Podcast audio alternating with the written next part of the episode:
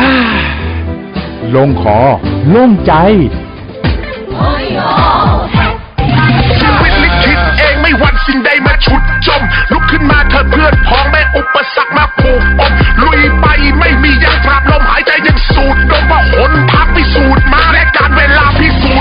มิตซูบิชิไททันตัวเตี้ยหน้าใหม่ หล่อรอบคันด้วย Advanced Dynamic Q Design ช่วงล่างแกร่งเหนือชั้น สู้ทุกงานบรรทุก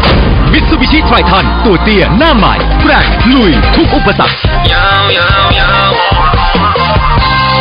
โจโตฟาร์มรสชีส อร่อยได้แบบไม่ต้องใส่ผงชูรส จะอร่อยได้ยังไงอะครับ ก็เพราะใส่ชีสแท้ๆเข้าไปเต็มอร่อยอะ ๆ สนุกกับชีสแท้ๆได้เต็มๆโจโตฟาร์มรสชีส และอร่อยต่อกับโจโตฟาร์มรสฮอกไกโดมิลค์และรสช็อกโกแลต ประสบการณ์ของเบลล่า กับยาสีฟันเทพไทย ตอนเนี้ยคนนิยมใช้ยาสีฟันเทพไทยกันเยอะมาก คนรอบตัวเบลก็ใช้กันหมดเลยนะคะ ยาสีฟันเทพไทยใช้นิดเดียว ปากสะอาดมาก ดีต่อเหงือกและฟันจริง ๆ ยาสีฟันเทพไทยใช้นิดเดียวปากสะอาด ช่วยดูแลสุขภาพทั้งช่องปาก ดีต่อเหงือกและฟัน ลดคราบหินปูน ชากาแฟบุหรี่ ลดกลิ่นปาก ยาสีฟันเทพไทย ใช้นิดเดียวปากสะอาด ภูมิใจค่ะ สินค้าคุณภาพของไทย สนับสนุนโดย สบู่เบเนตผิวดูดีมีออร่า ช่วงค่ำที่ผ่านมาตามเวลาประเทศไทยที่ประชุมมรดกโลกสมัยสามัญครั้งที่ 43 ณ กรุงบากูสาธารณรัฐอาเซอร์ไบจาน ได้บรรจุวาระการพิจารณากลุ่มป่าแก่งกระจาน เข้าสู่ที่ประชุมคณะกรรมการมรดกโลกแล้ว หลังจากเมื่อวันที่ 5 กันยายนที่ 5 กรกฎาคมที่ผ่านมา ยังไม่สามารถพิจารณาได้ จนต้องมอบหมายให้คณะทำงาน 6 ประเทศ ไปหารือในรายละเอียดร่วมกัน สุดท้ายที่ประชุมวันนี้มีมติไม่รับรองขึ้นทะเบียนเป็นมรดกโลกปีนี้ และให้กลับไปทำเอกสารเพิ่มเติม และส่งกลับมาพิจารณาใหม่ปี 2563 ทั้งนี้คณะเจ้าหน้าที่ คณะเจ้าหน้าที่ไทยได้พยายามชี้แจงข้อกังวล เกี่ยวกับสิทธิมนุษยชนของกลุ่มชาติพันธุ์กะเหรี่ยง ในพื้นที่กลุ่มป่าแก่งกระจาน โดยมีรายงานว่าในการพิจารณา มีเสียงที่แตกออกไป ถึงขั้นให้ตีตกการพิจารณาขึ้นทะเบียนแก่งกระจาน ขณะที่บางกลุ่มยังเห็นควร ให้คงสถานะไว้ก่อน เพื่อยกระดับการจัดทำเอกสารและรายงานเพิ่มเติมมาเสนอใหม่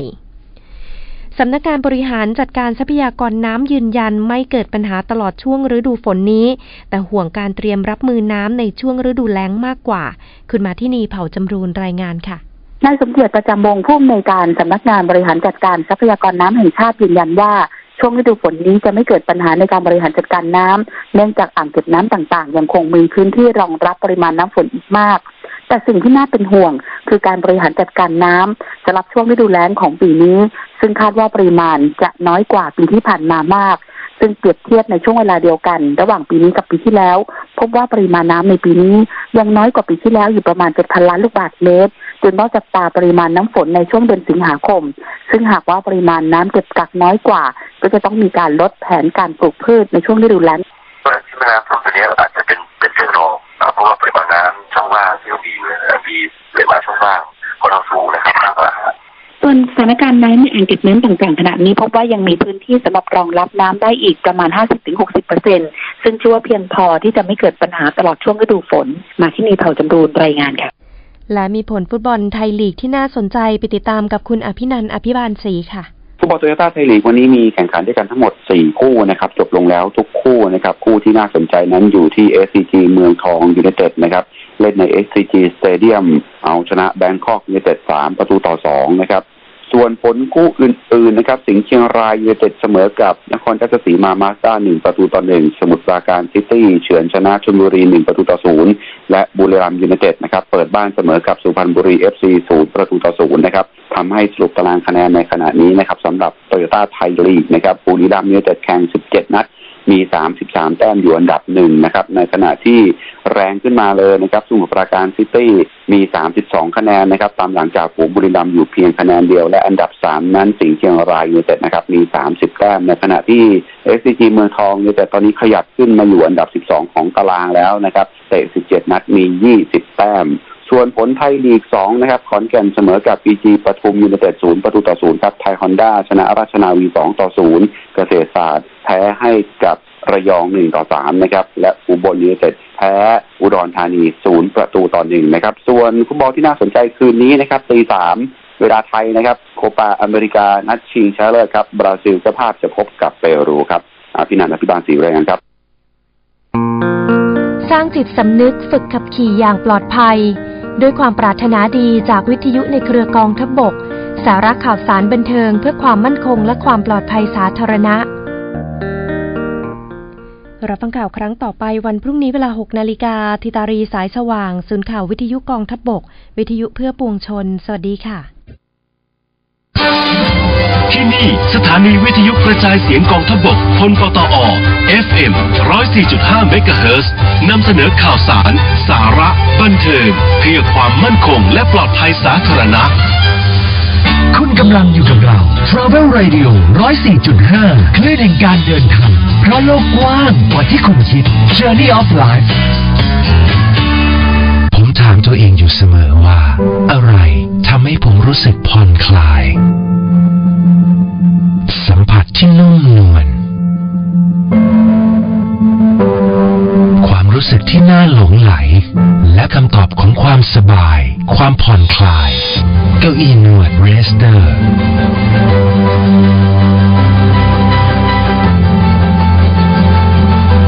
เรสเตอร์ Design for your life กล่องทิพย์บริการจัดกล่องอาหารไทยชาววัง คุณภาพพรีเมียม มีให้คุณเลือกหลากหลายเมนู รวมไปถึงอาหารว่างไทยชาววังสำหรับงานประชุมสัมมนาปรุงใหม่ถูกสุขลักษณะ รสชาติไทยแท้ดั้งเดิม อร่อย ถูกปาก สด สะอาด กล่องปิดผนึกอย่างดี ไม่ใส่สารกันบูด ไม่ใส่ผงชูรส พร้อมบริการ Delivery จัดส่งถึงที่ ติดต่อสอบถามเมนูได้ที่เบอร์0911198875 หรือที่ไลน์ไอดีกล่องทิพย์ไทยค่ะ ใครอยากไปเที่ยวยุโรปยกมือขึ้น ตอนนี้เดอะเวเนเซียหัวหินชะอำสถานที่ท่องเที่ยวสไตล์เวนิสอิตาลี ในบรรยากาศคลาสสิกแบบยุโรป และยังได้สนุกกับกิจกรรมสุดชิลเช่น ถ่ายภาพสามมิติ บ้านกลับหัวฟาร์มแกะ สวนกุหลาบในสไตล์ยุโรปและพลาดไม่ได้กับการล่องเรือกอนโดลาสัญลักษณ์ของเมืองเวนิสอิตาลีแพ็กเกจกิจกรรมสุดคุ้มทั้งหมดนี้เพียง 199 บาทเท่านั้นที่นี่ที่เดียวเดอะเวเนเซียหัวหินชะอำจองและดูข้อมูลเพิ่มเติมได้ที่เบอร์ 095 369 9359 หรือพิมพ์คำว่าเดอะเวเนเซียหัวหิน and ชะอำเป็นภาษาอังกฤษได้เลยจ้า ตำนานป่า สถานที่แห่งการพักผ่อนท่ามกลางธรรมชาติครบวงจร ทั้งร้านอาหาร รีสอร์ทที่พักสวนน้ำขนาดใหญ่ และห้องสัมมนาจัดเลี้ยง ด้วยระยะทางเพียง 20 กิโลเมตรจากตัวเมืองระยอง ที่เดียวที่จะเติมเต็มช่วงเวลาพิเศษของคุณด้วยบรรยากาศร่มรื่น การต้อนรับและการบริการที่แสนอบอุ่นจากพนักงานของเรา ติดต่อร้านอาหารโทร 038 652 884 038 652 884 หรือสำรองที่พักโทร 038 928 222 038 928 222 พบกับ Travel Radio 104.5 โฉมใหม่ สัมผัสกับเรื่องราวครบทุกมิติ สาระ ความรู้ ความบันเทิง พร้อมเสิร์ฟให้คุณทั้งวัน Travel Radio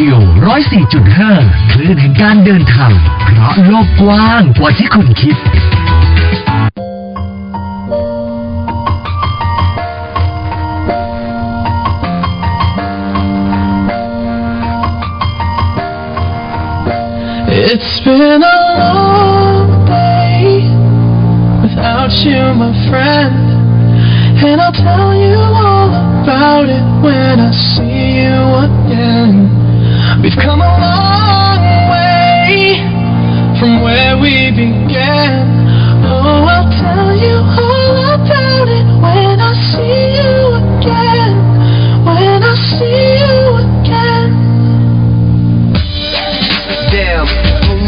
All the planes we flew, good things we've been through. That I'll be standing right here talking to you about another path. I know we love to hit the road and laugh, but something told me that it wouldn't last. Had to switch up, look at things different, see the bigger picture. Those were the days, hard work forever paid. Now I see you in a better place. See you in a better place. Uh, how can we not talk about family when family's all that we got? Everything I would do, you were standing there by my side. And now you gon' be with me for the last ride. Been a long way without you, my friend. And I'll tell you all about it when I see you again. See you again. We've come a long way Came a long way. from where we began. You know we started. Oh, I'll tell you all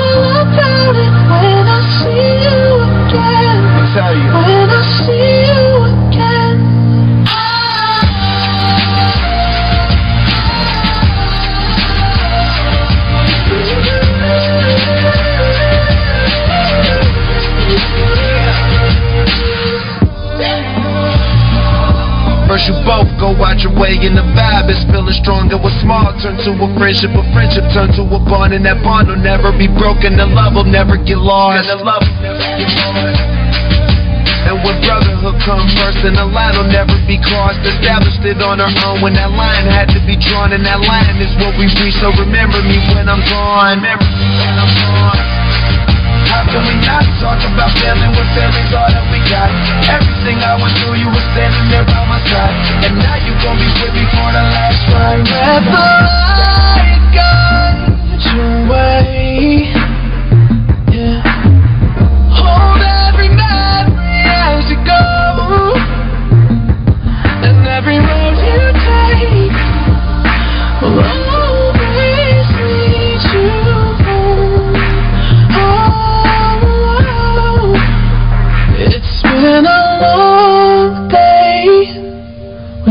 You, my friend.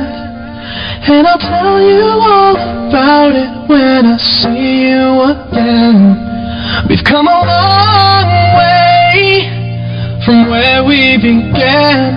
Oh, I'll tell you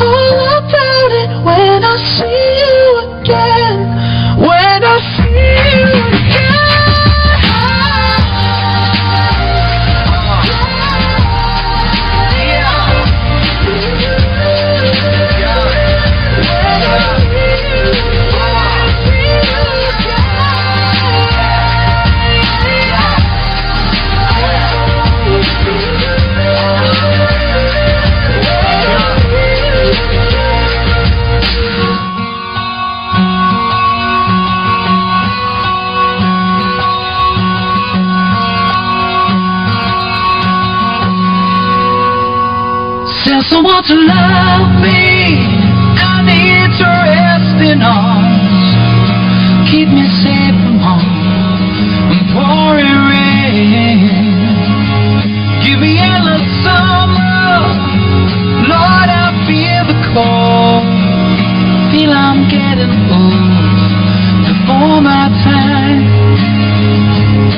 As my soul heals the shame. This pain. Lord, I'm doing all I can to be a better man.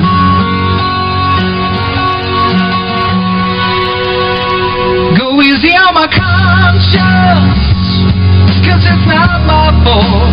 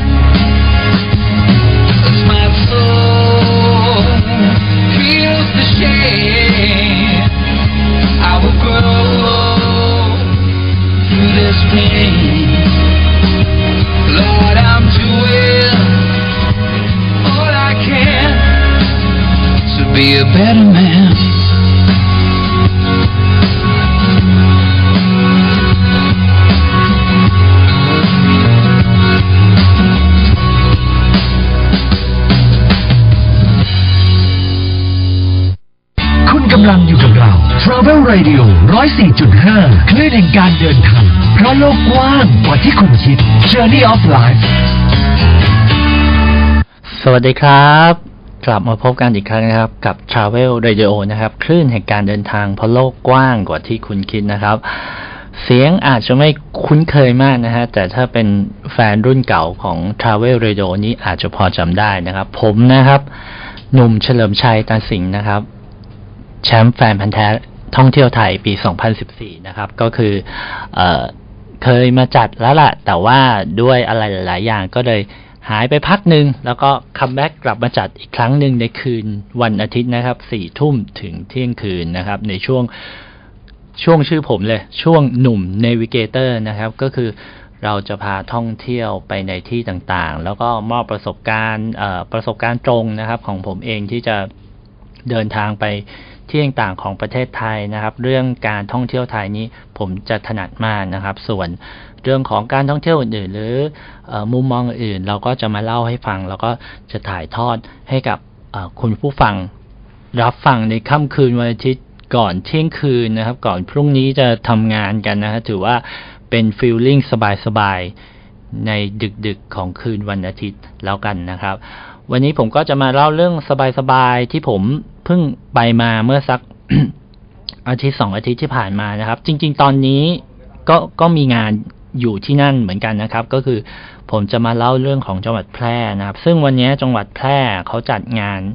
งานหนึ่งนะครับ ก็คือกระซิบรักที่น่านบอกรักที่แพร่อ่า มันเป็นงานต่อเนื่องสองจังหวัดนะครับ อย่างที่ที่เรารู้กันว่าจังหวัดแพร่เนี่ยกับจังหวัดน่านเนี่ยเป็นจังหวัดที่ติดกันนะครับ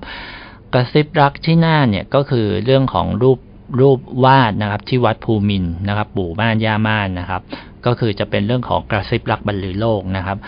เขาก็เลยจัดเหมือนแคมเปญต่อเนื่องให้ไม่ให้ชื่อมันมันเกี่ยวเนื่องกันก็คือว่า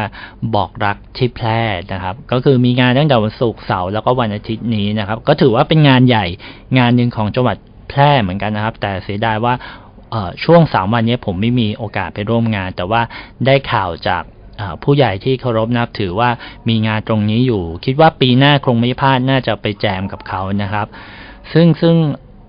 จุดที่ผมไปเมื่อสักอาทิตย์สองอาทิตย์ก่อนเนี่ย ผมจะไปที่ทั้งตัวเมืองแพร่อำเภอรองนะครับ แล้วก็วนๆอยู่บริเวณนี้ครับ ก็คือไปเที่ยวด้วยแล้วก็ไปทำธุระด้วยนะฮะจะบอกว่าจังหวัดแพร่เนี่ย ผมไปครั้งที่สี่ละครั้งที่สี่ในชีวิต ทุกครั้งที่ไปมีความประทับใจทุกครั้งนะครับ ทุกครั้งที่ไปรู้สึกว่าการเปลี่ยนแปลงเกิดขึ้นกับจังหวัดแพร่ทุกครั้งนะครับ แต่มันเปลี่ยนแปลงไปอย่างแบบ slow life ก็คือเปลี่ยนแปลงในแง่ของว่า มันยังมีกลิ่นอายของล้านนา คนล้านนาอยู่มากอยู่สูงเลยนะครับ ก็คือว่าจุดเนี้ย พร่เนี่ยเขาเรียกว่าประตูแห่งดินแดนล้านนา ก็คือเป็นประตูที่จะไปสู่ล้านนาฝั่งตะวันออกก็คือจะมีแพร่น่านพะเยาเชียงรายนะครับ ซึ่งจริง ๆ ทุกวันนี้ก็คือจะเชื่อมต่อไปยังจังหวัดเชียงใหม่ได้ล้วไม่ถึง 200 โลนะครับ วันที่ผมไปนะครับ ก็คือจะเป็นเนี่ยช่วงต้นต้นฤดูฝนแหละ หน้าฝนเนี่ย จะบอกว่ามันเป็นหน้าที่ผมชอบที่สุดในบรรดาสามฤดูของประเทศไทยนะฮะไม่ใช่หน้าหนาวนะ คือหน้าหนาวก็ชอบ แต่หน้าฝนผมว่ามันมีความโรแมนติกกว่า ก็เหมือนไปไปแพร่ครั้งนี้ครับ ผมก็รู้สึกว่ามันมีความโรแมนติกอยู่ในอยู่ในเส้นทางอยู่ในหลาย ๆ อย่างที่ที่เป็นแพร่นะครับ ก็คือแพร่ถ้าถ้าเราพูดถึงแพร่เราอาจจะนึกถึงเมืองไม้สัก เมืองที่มีไม้เยอะที่สุดในประเทศไทยนะครับ ก็คือปัจจุบันมันมันก็ยังเป็นอย่างนั้นอยู่นะครับ ก็เยอะอยู่แต่ว่า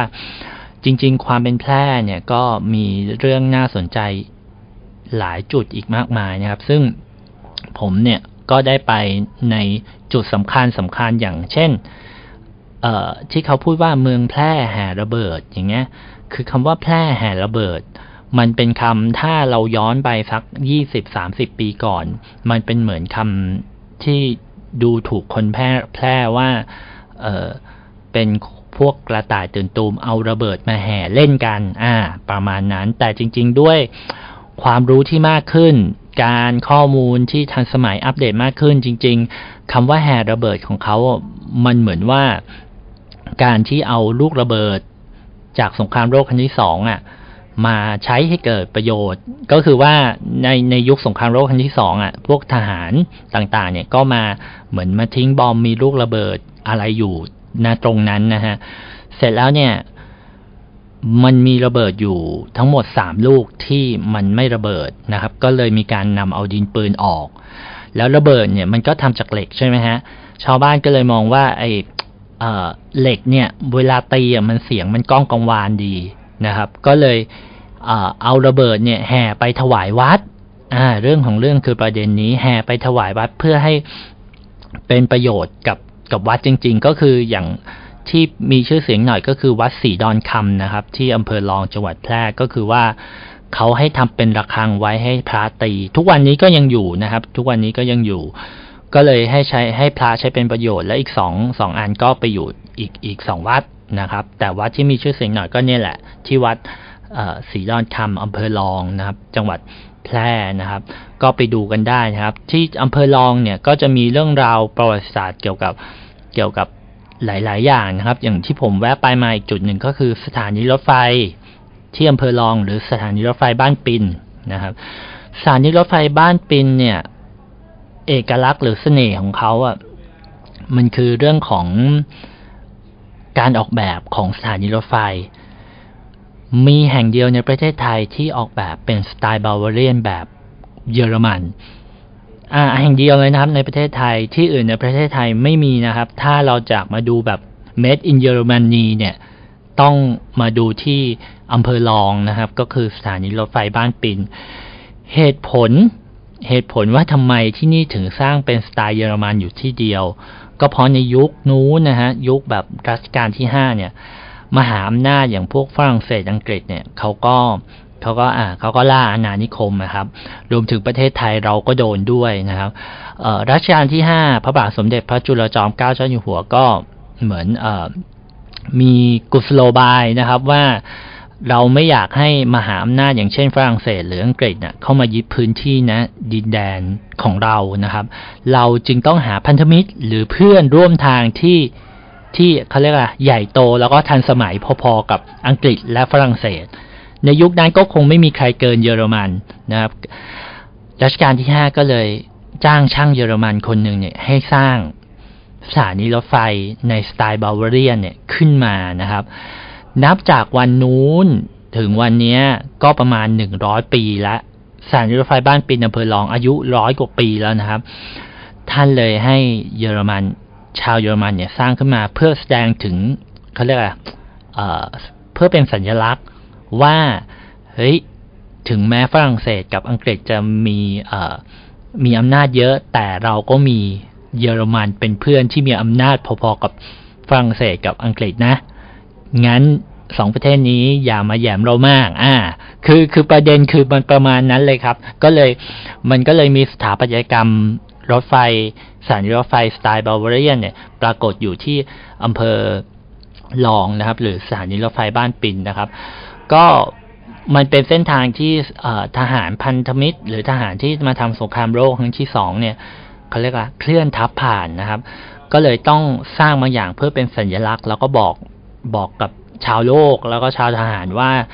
เอ้ยเราก็มีเยอรมันหนุนหลังนะนะครับ จากการที่ผมไปเห็นได้ ตาด้วยตาตัวเองเนี่ยเป็นครั้งแรกนะครับ ที่ผมเพิ่งไปเห็น เพราะว่าอำเภอรองนี่ผมไปหลายทีแล้วแต่ครั้งนี้ผมไปเห็น ผมก็รู้สึกว่า เออ ในยุคนั้นอะ มันน่าจะสวยงามมาก มันน่าจะเป็นสถาปัตยกรรมที่แปลกมาก อยู่ดีเรามีสถาปัตยกรรมแบบสไตล์บาวาเรียนเนี่ย ปรากฏอยู่ท่ามกลางแบบทุ่งนาป่าเขาถิ่นธุรกันดารเอาพูดตรงๆ อย่างเมื่อก่อนอำเภอรองนี่คือมันเป็นถิ่นธุรกันดารจริง มันไม่มีใครที่จะไป ไปเยี่ยมเยียนณตรงนั้นนะครับ ก็ถือเป็นเป็นสิ่งที่โอเค เป็นสิ่งที่จังหวัดแพร่เขาก็โปรโมทเรื่องการท่องเที่ยวอยู่เหมือนกันนะครับ ใกล้ๆกันก็จะมีเอ่อร้านกาแฟเหมือนกัน ร้านกาแฟก็คือร้านกาแฟชื่อตรงตัวเลยก็คือเอ่อกาแฟแพร่แห่ระเบิด กาแฟแห่ระเบิดนะครับ ก็อยู่ใกล้ๆกันก็ไปพักไปชิมกันได้นะครับ ก็ถือว่า อำเภอรองก็ถือว่าเป็นอีกอำเภอที่บรรยากาศดี แล้วก็มีสิ่งต่างๆเนี่ยที่น่าสนใจให้ให้เที่ยวหลายจุดเหมือนกันนะครับ ย้อนย้อนไปนิดนึงอำเภอรองเนี่ย มันเกิดจากอำเภอรองเนี่ยมันมัน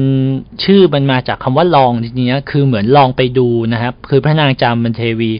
บอกให้ลองไปดูตรงนี้ซิว่ามีอะไรไหมก็เลยชื่ออำเภอรอง แค่นั้นเลยฮะ คือมันเลยชื่อสั้น ๆ บางคนสงสัยว่า ทำไมมันต้องชื่ออำเภอรองเนี่ยมันมันมีแค่นั้นจริงๆประเด็นนะครับ ส่วนอีกอันนึงของอำเภอรองที่ที่น่าสนใจนะครับ ก็คือกระเถิบไปนิดนึงมันก็จะเป็นเขาเรียกว่าอุทยานแห่งชาติ ดอยผากองนะครับ อุทยานแห่งชาติดอยผากองเนี่ยสิ่งที่เป็นเอกลักษณ์แล้วก็มหัศจรรย์มีหนึ่งเดียวในแถบล้านนา ก็คือภูเขาหินปะการังนะครับ ภูเขาหินปะการังนี่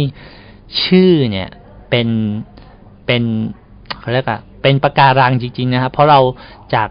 จากพื้นเนี่ย เราเดินเท้าขึ้นไปตามทางไม้ที่เขาเซตไว้เนี่ย ประมาณสัก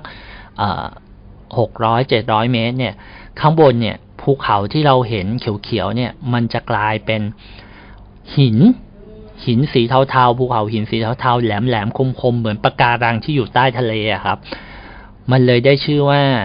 ภูเขาหินปะการังนะครับ มีขนาดใหญ่พอสมควรนะครับ มีต้นจันผาขึ้นอยู่มากมายนะครับ ก็สันนิษฐานว่าในแบบหลายๆล้านปีก่อนเนี่ย ที่นี่ก็เป็นทะเล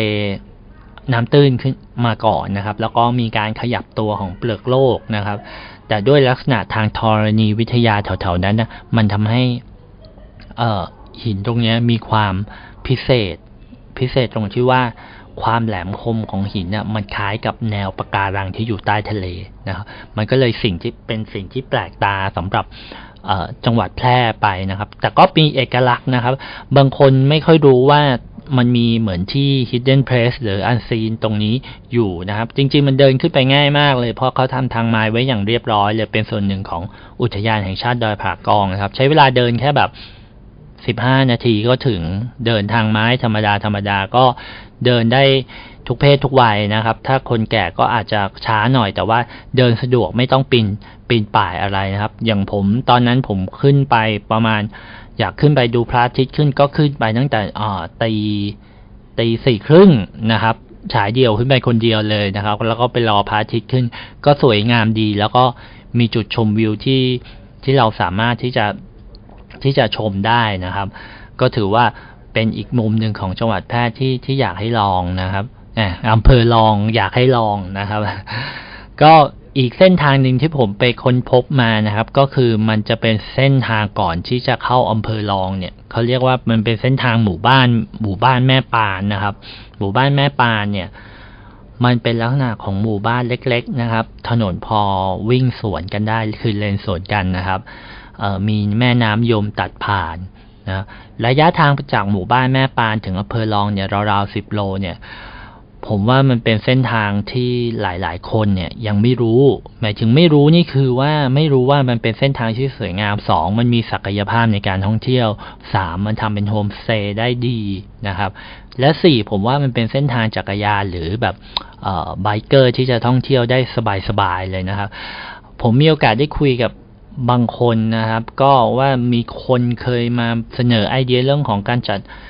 ปั่นจักรยานวิ่งหรืออจัดงานเกี่ยวกับอะไรที่หมู่บ้านแม่ปานไปยังอำเภอร้องไหมสิบกิโลบอกเขาก็บอกว่ายังไม่มีเคยมีใครจัดนะครับ ผมก็มองว่านะลายเนี้ยก็คือเส้นถนนเนี้ยมันมีความน่าสนใจพอสมควร เพราะว่ามันเชื่อมต่อกับช่วงของอำเภอเด่นชัยไปอำเภอรองเนี่ย ถือว่าน่าสนใจแบบว่า มาก ๆ เลยนะขณะผมวิ่งขับรถเนี่ย ผมยังเพลินไปสิบกิโลนี่ ผมถือว่าไม่ไม่ไกลเท่าไหร่แบบมันใกล้นิดเดียวเลยนะครับ มันทำให้ผมแบบรู้เส้นทางใหม่ คือผมก็จะเวลาผมขับรถเที่ยวเนี่ย ผมจะไปในเส้นทางรองนะครับ ไม่ใช่แค่จังหวัดรองนะครับ เส้นทางรอง เพราะว่าผมมองว่าเส้นทางรองเนี่ยมันจะมีอะไรให้เราดูให้เราน่าค้นหาอีกอีกพอสมควรนะครับ การไปแพร่ครั้งเนี้ยออย่างที่เมนสตรีมหรือที่เที่ยวหลักๆ อย่างพระธาตุช่อแฮอะไรเงี้ยอ่าผมก็ไปไอ้ไอ้ตรงนั้นผมไปละ หรืออขึ้นไปพระธาตุดอยเลงซึ่งพระธาตุดอยเลงเนี่ยใครมาพระธาตุช่อแฮเนี่ยต้องขึ้นพระธาตุดอยเลงเพราะว่ามันอยู่ใกล้กันมาก แต่ผมบอกตรงเลยว่าผมเพิ่งมีโอกาสได้ขึ้นพระธาตุดอยเลงเพราะว่าเพราะว่ามันไม่ค่อยมีเวลาแต่ครั้งนี้มีเวลาเลยขึ้นไปชมวิวที่ที่พระธาตุดอยเลงซึ่งถ้าย้อนไปสัก สักหลายปีก่อนห้าหกปีก่อนเนี่ยรถขึ้นไม่ได้นะครับ ถึงพระธาตุเพราะว่าต้องเดินขึ้น แต่ปัจจุบันเนี่ยเขาทำทางลาดปูนและรถทุกชนิดขึ้นได้นะครับ ก็คือทางอาจจะชันหน่อย แต่ขึ้นได้สบายนะครับ แต่ระวังตอนลง ตอนลงมันจะชันนิดนึงนะครับ แต่มันเป็นช่วงสั้นๆ เองแค่ประมาณสักระยะบางทางประมาณสามโลนะครับ ซึ่งจุดชมวิวพระธาตุดอยเลงเนี่ย เราจะเห็นภูเขาเห็นอะไรกันเพียบเลย นะครับ แล้วก็มองเห็นวิวได้ถึงสามจังหวัดเลยนะครับ ก็คือร้องกวางนะครับ สูงเม่นแล้วก็อำเภอเมืองนะครับสามอำเภอนี้เห็นเด่นชัด แล้วถ้ายิ่งในหน้าหนาว หรือแบบปลายฝนเนี่ยก็จะมีหมอกแบบเยอะมากนะครับ และอีกอย่างหนึ่งที่เราจะเจอบนดอยนี้เพิ่มเติมในยุคนี้ก็คือการปั่นจักรยานขึ้นขึ้นดอพระธาตุช่อแฮกับพระธาตุดอยเลงนะครับ ซึ่ง เวลาขับรถขับลาก็ระวังพวกเขาหน่อยละกัน เพราะว่าคนพื้นที่เนี่ยเขาชอบมาปั่นเหมือนอวอร์มทดลองขาออกกำลังกายนะครับ เพราะว่าทางมันจะชันคือถ้าใครขาแรงนี่ก็คงชอบนะฮะแต่อย่างผมเนี่ยขาเบาๆวิ่งชิวๆเนี่ยก็ อาจจะนานหน่อยกว่าจะถึงยอดดอยของพระธาตุดอยเลงนะครับ แต่คราวนี้ไม่ได้เอาจักรยานไป ขับรถไปนะขับรถไป และครั้งนี้ผมก็ได้ไปพักแพร่คืนหนึ่งนะครับ แพร่คืนหนึ่งก็คือที่แพร่นักครานะครับของของพี่เอเอกชัยนะครับ ก็คือเป็นเจ้าของหลาย ๆ อย่างในในจังหวัดแพร่นะครับ จะบอกว่าแพร่นักราเนี่ยถ้าใครต้องการโรงแรม ระดับประมาณ 4 ดาว มีความสมบูรณ์แบบทางด้านการบริการ Facility ครบ ผมแนะนำที่นี่เลยนะครับ ถือว่าครบครันมากครับในแพร่และที่สำคัญคือสามารถเดินชมเมือง แล้วก็มีเส้นทางปั่นจักรยานไปยังถนนคนเดินที่มีทุกทุกวัน วันเสาร์นะครับ วันเสาร์ได้นะครับ ก็คือกาดพระนอนนะครับ กาดพระนอนนะครับ กาดพระนอนก็คือเป็นกาดที่อยู่กับบริเวณพระนอน หรือใกล้ ๆ บริเวณบริเวณคุ้มวงบุรีของจังหวัดแพร่นะครับ ซึ่งกาดตรงเนี้ยจะมีทุกวันเสาร์นะครับ ซึ่งผมมองว่ามันยังเป็นกาดหรือตลาดถนนคนเดินที่ยังคงความเอกลักษณ์ของของอะไรท้องถิ่นที่ที่ยังยังดั้งเดิมอยู่ได้พอสมควรนะครับ ก็คือมันจะมีผ้ามัดย้อมเสื้อหม้อห้อม หรือสินค้าที่เป็นอของจังหวัดแพร่เยอะอยู่นะครับ งานไม้อะไรเนี่ยมีเพียบเลยนะครับอ่าไม่ได้แบบว่ามีขายตุ๊กตาเคสโทรศัพท์ อย่างตลาดนัดบางที่ที่เปลี่ยนไปนะครับ แต่ว่าที่นี่ก็ยังคงความแบบเดิมๆแต่แนะนำว่าถ้าจะไปเดินตลาดเนี้ย อย่าไปดึกมากนะครับ เพราะว่าบางครั้งสองทุ่มครึ่งเขาเก็บของแล้วคือที่นี่เขาต่างจังหวัดก็อาจจะทุกอย่างก็อาจจะเปิดเร็วนอนเร็วนิดนึงนะครับ เพราะว่าที่นี่เปิดประมาณบ่ายสามบ่ายสี่นะครับ แล้วก็ปิดประมาณเนี่ยสองทุ่มครึ่ง อย่างผมไปเดินเนี่ยสองทุ่มครึ่งแล้วเก็บเวลาสามทุ่มนี้แทบหายหมดแล้วนะครับ แล้วที่สำคัญคือที่จอดรถสะดวกนะครับ ที่จอดรถ สะดวกสามารถไปจอดได้บริเวณใกล้ ๆนะครับ แต่ด้วยความที่วันนั้นเนี่ย ผมอยากเดินชมเมือง ผมก็เลยเดินไปที่กาดกาดพระนอน จากโรงแรมแพร่นครานะครับ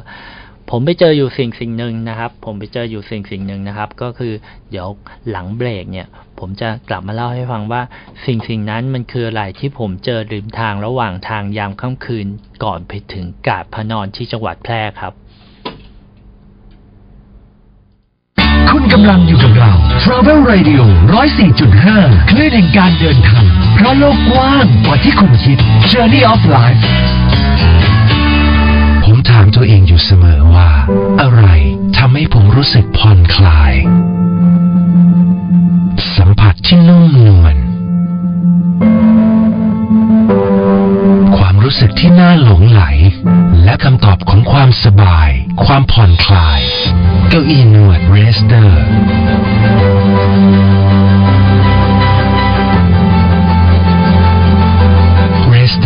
Design for your life กล่องทิพย์บริการจัดกล่องอาหารไทยชาววัง คุณภาพพรีเมียม มีให้คุณเลือกหลากหลายเมนู รวมไปถึงอาหารว่างไทยชาววังสำหรับงานประชุมสัมมนา ปรุงใหม่ถูกสุขลักษณะ รสชาติไทยแท้ดั้งเดิม อร่อย ถูกปาก สด สะอาด กล่องปิดผนึกอย่างดี ไม่ใส่สารกันบูด ไม่ใส่ผงชูรส พร้อมบริการ Delivery จัดส่งถึงที่ ติดต่อสอบถามเมนูได้ที่เบอร์ 0 9 8875 หรือที่ไลน์ไอดีกล่องทิพย์ไทยค่ะ ใครอยากไปเที่ยวยุโรปยกมือขึ้น ตอนนี้เดอะเวเนเซียหัวหินชะอำสถานที่ท่องเที่ยวสไตล์เวนิสอิตาลีในบรรยากาศคลาสสิกแบบยุโรป และยังได้สนุกกับกิจกรรมสุดชิลเช่น ถ่ายภาพสามมิติ บ้านกลับหัวฟาร์มแกะ สวนกุหลาบในสไตล์ยุโรป และพลาดไม่ได้กับการล่องเรือกอนโดลา สัญลักษณ์ของเมืองเวนิสอิตาลีแพ็กเกจกิจกรรมสุดคุ้มทั้งหมดนี้เพียง 199 บาทเท่านั้น ที่นี่ที่เดียว เดอะเวเนเซียหัวหินชะอำ ตำนานป่า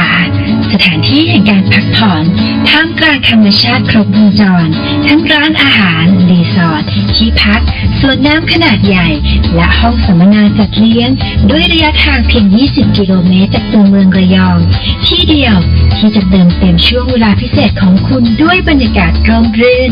การต้อนรับและการบริการที่แสนอบอุ่นจากพนักงานของเรา ติดต่อร้านอาหารโทร 038 652 884 038 652 884 หรือสำรองที่พักโทร 038 928 222 038 928 222พบกับ Travel Radio 104.5 โฉมใหม่ สัมผัสกับเรื่องราวครบทุกมิติ สาระ ความรู้ ความบันเทิงพร้อมเสิร์ฟให้คุณทั้ง้งวัน Travel Radio 104.5 คลื่นแห่งการเดินทาง เพราะโลกกว้างกว่าที่คุณคิด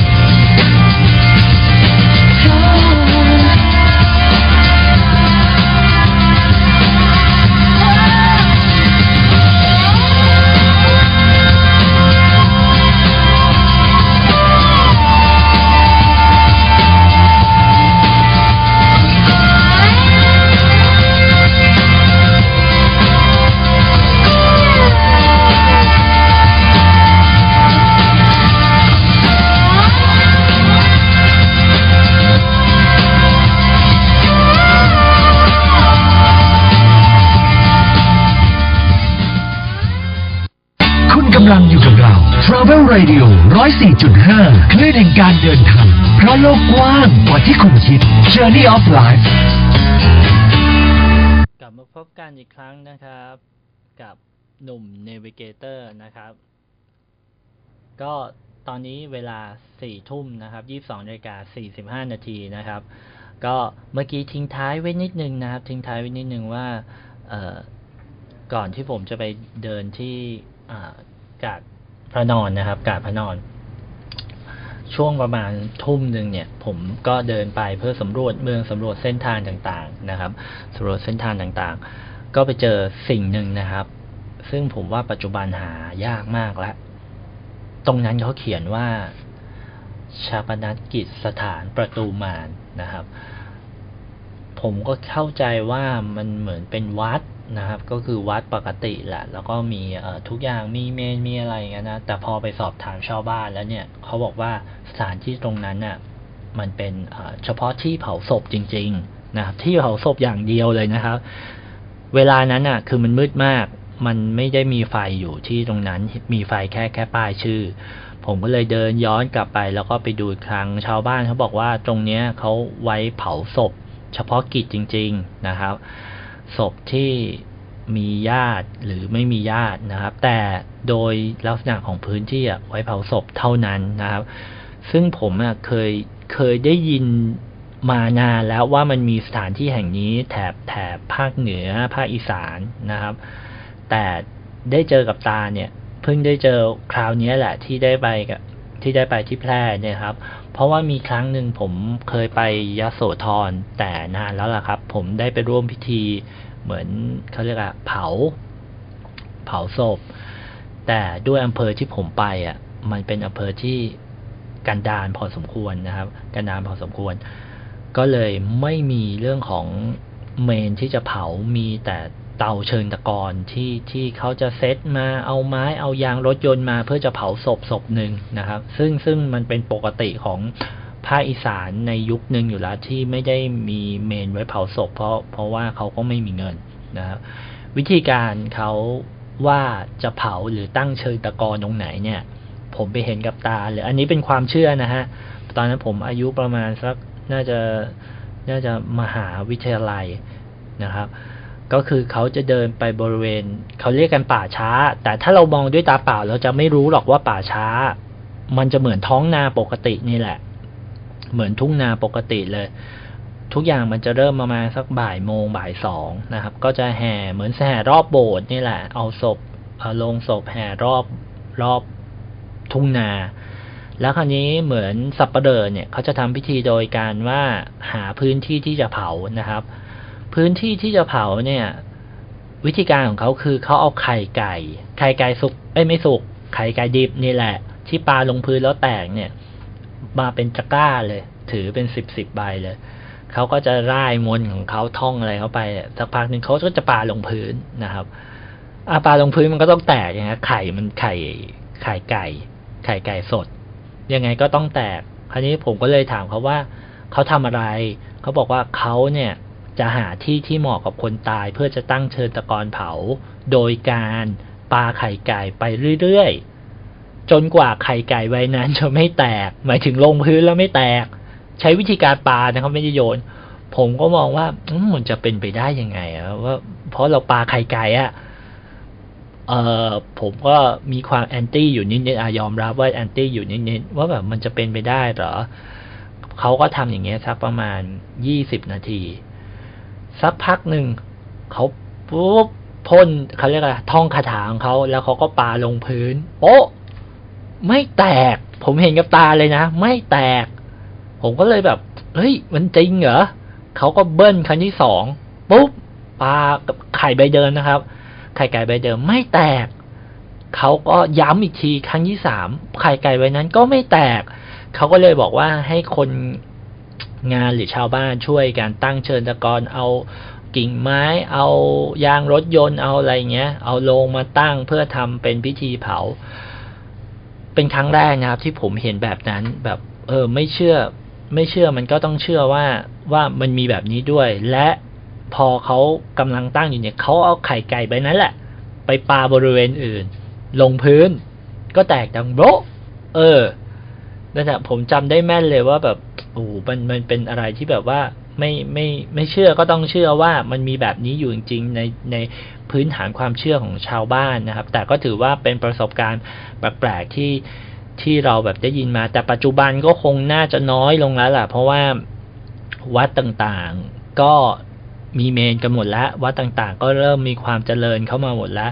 การจะเผาแบบเชิงตะกอนแบบนี้ผมว่ามันอาจจะเป็นเรื่องเรื่อง หาหาได้ดูยากหรือหาน้อยแล้วนะครับ แต่ก็ถือว่าเป็นประสบการณ์ที่ดีนะครับ ก็เลยเล่าให้ฟังหลังจากที่ที่เล่าให้ฟังว่าไปเดินกาดเดินถนนคนเดินที่จังหวัดแพร่มา แล้วเจอชาปนากิจสถานที่ที่แถวตัวเมืองแพร่นะครับ วันนั้นผมก็ผมก็เดินตลาดตลาดก็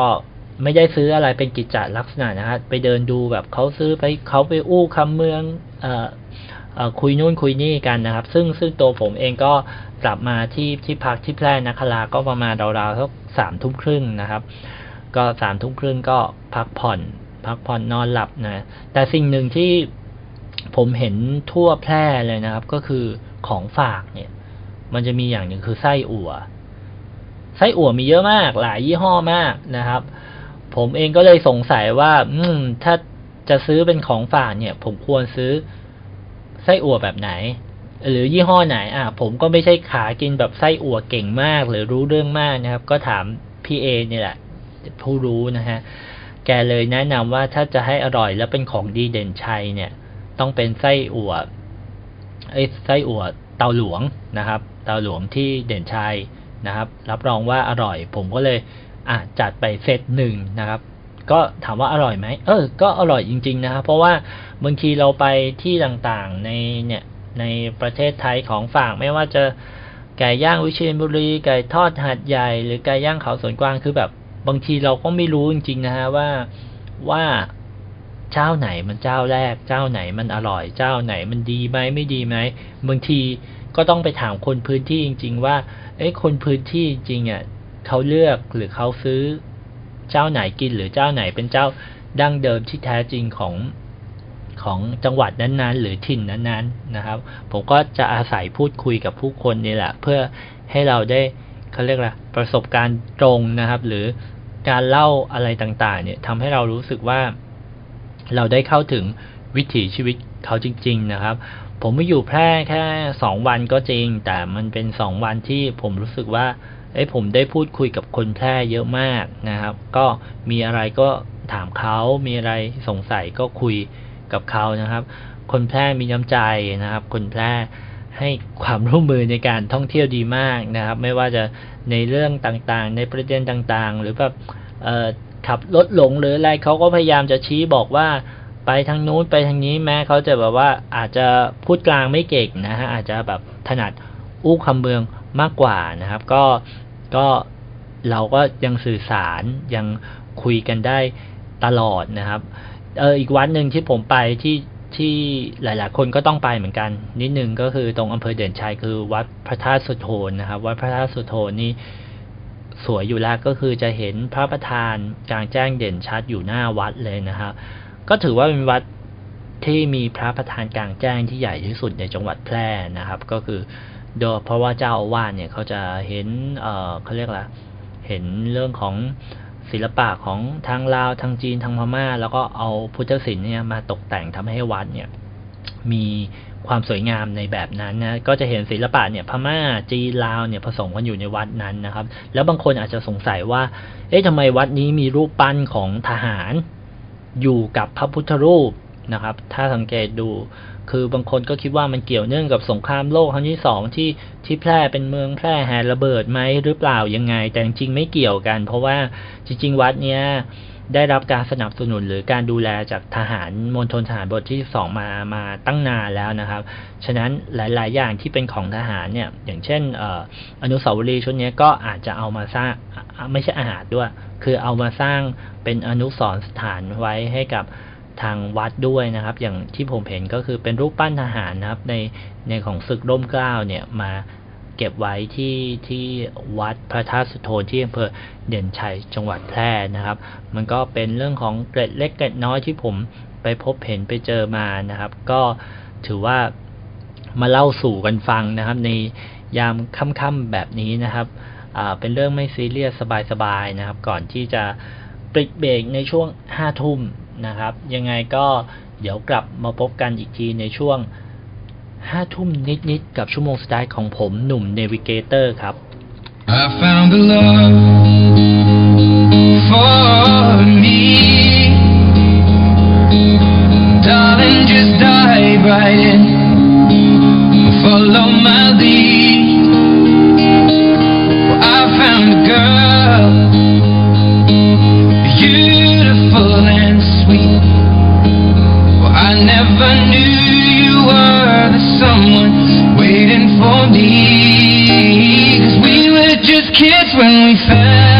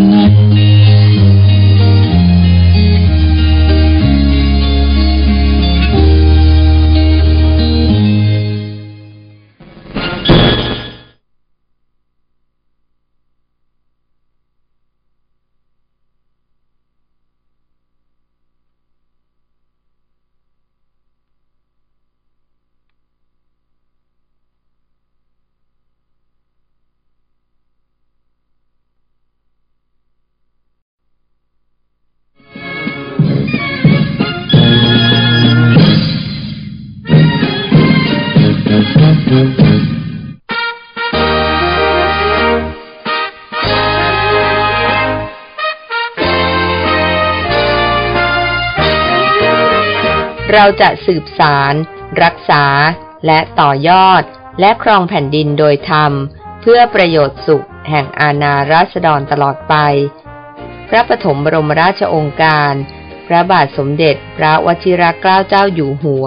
เมื่อวันที่ 4 พฤษภาคม พุทธศักราช 2562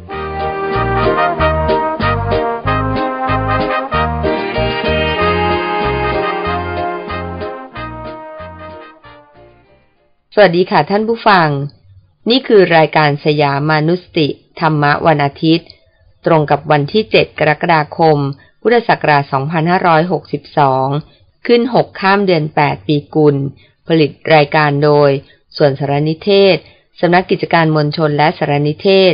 กองอำนวยการรักษาความมั่นคงภายในราชอาณาจักร อาคารที่ตั้งณสวนรื่นฤดีกรุงเทพมหานคร และดิฉัน อิสราวันหาวารี ดำเนินรายการค่ะสำหรับวันนี้นำเสนอเรื่อง ประยุกต์ธรรมเพื่อสังคมค่ะ ท่านผู้ฟังคะ บทบาทของสิ่งแวดล้อมต่อการเสริมสร้างชีวิตที่ดีงามนั้น เป็นสิ่งที่พุทธศาสนาให้ความสำคัญมาก ดังเห็นได้จากหลักธรรมว่าด้วยสปายะเจ็ดที่พระพุทธองค์ ทรงแนะนำให้ผู้ปฏิบัติธรรม รู้จักเลือกหาสถานที่เหมาะสมสำหรับการบำเพ็ญภาวนา เช่น ไม่พลุกพล่านจอแจ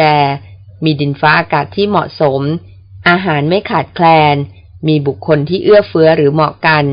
ไม่ใช่แต่การพัฒนาจิตเท่านั้น การพัฒนาพฤติกรรมก็ต้องอาศัยสิ่งแวดล้อม ซึ่งรวมไปถึงสภาพสังคม ที่มีการบริหารจัดวางเงื่อนไขที่ถูกต้อง ดังเห็นได้จากคำสอนในกูตะทันตสูตร ที่แนะนำให้พระราชา แก้ปัญหาอาชญากรรมในพระนคร ด้วยการจัดสรรพันธุ์พืชและอาหารแก่เกษตรกร ให้เงินทุนแก่รัษฎรผู้มีอาชีพค้าขาย ส่วนข้าราชการนั้นก็ให้อาหารและเงินเดือนอย่างเพียงพอ ปรากฏว่า ไม่นานบ้านเมืองก็ปราศจากโจรผู้ร้าย อาณาประชารัษฎรอยู่เย็นเป็นสุข ผู้คนอยู่ในศีลในธรรม จากตัวอย่างข้างต้นจะเห็นว่าการพัฒนาชีวิตไม่ว่าของปัจเจกบุคคลหรือกลุ่มชน ต้องอาศัยปัจจัยทางสิ่งแวดล้อมเป็นส่วนสำคัญ เป็นสิ่งที่มองข้ามไม่ได้ ตัวอย่างที่ชัดเจนอีกประการหนึ่งก็คือ ความสำคัญของชุมชนที่เรียกว่าสงฆ์การที่พระพุทธองค์ทรงสร้างชุมชนสงฆ์ขึ้นมา ก็เพื่อให้เป็นปัจจัยส่งเสริมการพัฒนาชีวิตของภิกษุ เพราะทรงตระหนักว่าลำพังความตั้งใจหรือความเพียรส่วนบุคคลนั้น ยังไม่เพียงพอที่จะช่วยให้ชีวิต เจริญงอกงามได้อย่างยั่งยืน จำเป็นต้องมีสภาพแวดล้อมทางสังคม มาหนุนช่วยอีกทางหนึ่ง จึงทรงบัญญัติพระวินัยขึ้นมา ให้เป็นรากฐานของชุมชนสงฆ์พระวินัยนั้นก็คือข้อกำหนดในการสร้างชุมชนสงฆ์ที่ดีงามขึ้นมา พูดอีกอย่างก็คือ เป็นเงื่อนไขในการจัดสร้าง และทำรงชุมชนสงฆ์อย่างไรก็ตาม สังคมปัจจุบันซับซ้อนและกว้างใหญ่กว่าสังคมในอดีตมากนัก ในอดีต เพียงพระราชามีทศพิธราชธรรม หรือตั้งมั่นอยู่ในจักรวรรดิวัตรก็สามารถทำให้บ้านเมืองมีความสงบสุข มีสภาพที่เกื้อกูลต่อชีวิตที่ดีงามได้ แต่ในปัจจุบัน นอกจากผู้นำจะไม่มีอำนาจมากอย่างพระราชาในอดีตแล้ว สังคมยังกว้างใหญ่และซับซ้อนเกินกว่าที่จะอยู่ในอำนาจบังคับบัญชาของผู้นำคนใดคนหนึ่ง หรือกลุ่มใดกลุ่มหนึ่งได้ ด้วยเหตุนี้ การสร้างสังคมที่ดีงาม จึงไม่อาจทำได้ด้วยการเรียกร้องให้คนดีมีคุณธรรม และเก่งมาปกครองบ้านเมืองเท่านั้น หากจะต้องพยายามส่งเสริมให้เกิดเงื่อนไขทางสังคมที่ดีงาม รวมทั้งโครงสร้างและระบบต่างๆ ในสังคม ที่เกื้อกูลต่อชีวิตที่ดีงามด้วย ท่านอาจารย์พุทธทาสภิกขุเป็นผู้หนึ่งที่ตระหนักดีถึงความสัมพันธ์ระหว่างชีวิตที่ดีงาม กับอิทธิพลของโครงสร้างและระบบต่างๆ ของสังคม ท่านชี้ให้เห็นว่า ระบบการเมืองไม่อาจแยกออกจากศีลธรรมของผู้คนได้ ดังความตอนหนึ่งในหนังสือเรื่อง เมื่อธรรมะครองโลกว่า ระบบศีลธรรมนี้มันเนื่องกันอยู่กับระบบการเมือง หรือว่าระบบศีลธรรมที่ถูกต้องนั่นเอง มันเป็นรากฐานอันแท้จริงของระบบการเมืองที่ดี ที่จะทำให้โลกนี้มีสันติสุข หลักภาวนาสี่เป็นหนึ่งในหลักธรรม ที่สามารถเป็นแนวทางในการจัดสรรโครงสร้างและระบบต่างๆ ในสังคมได้ กล่าวคือ จะต้องเป็นไปเพื่อการพัฒนาชีวิตทั้งสี่ด้าน คือ กาย ความประพฤติ จิต และปัญญา กล่าวอีกในหนึ่งสังคมที่ดีงามควรมีสี่มิติ คือ มิติทางกายภาพ ผู้คนปราศจากความยากจน ปลอดพ้นจากปัญหามลภาวะและภัยธรรมชาติ มีสุขภาพพลานามัยที่ดี ไม่ถูกคุกคามด้วยโรคภัยไข้เจ็บ หรือป่วย เพราะขาดแคลน หรือบริโภคอย่างล้นเกิน มิติทางความประพฤติ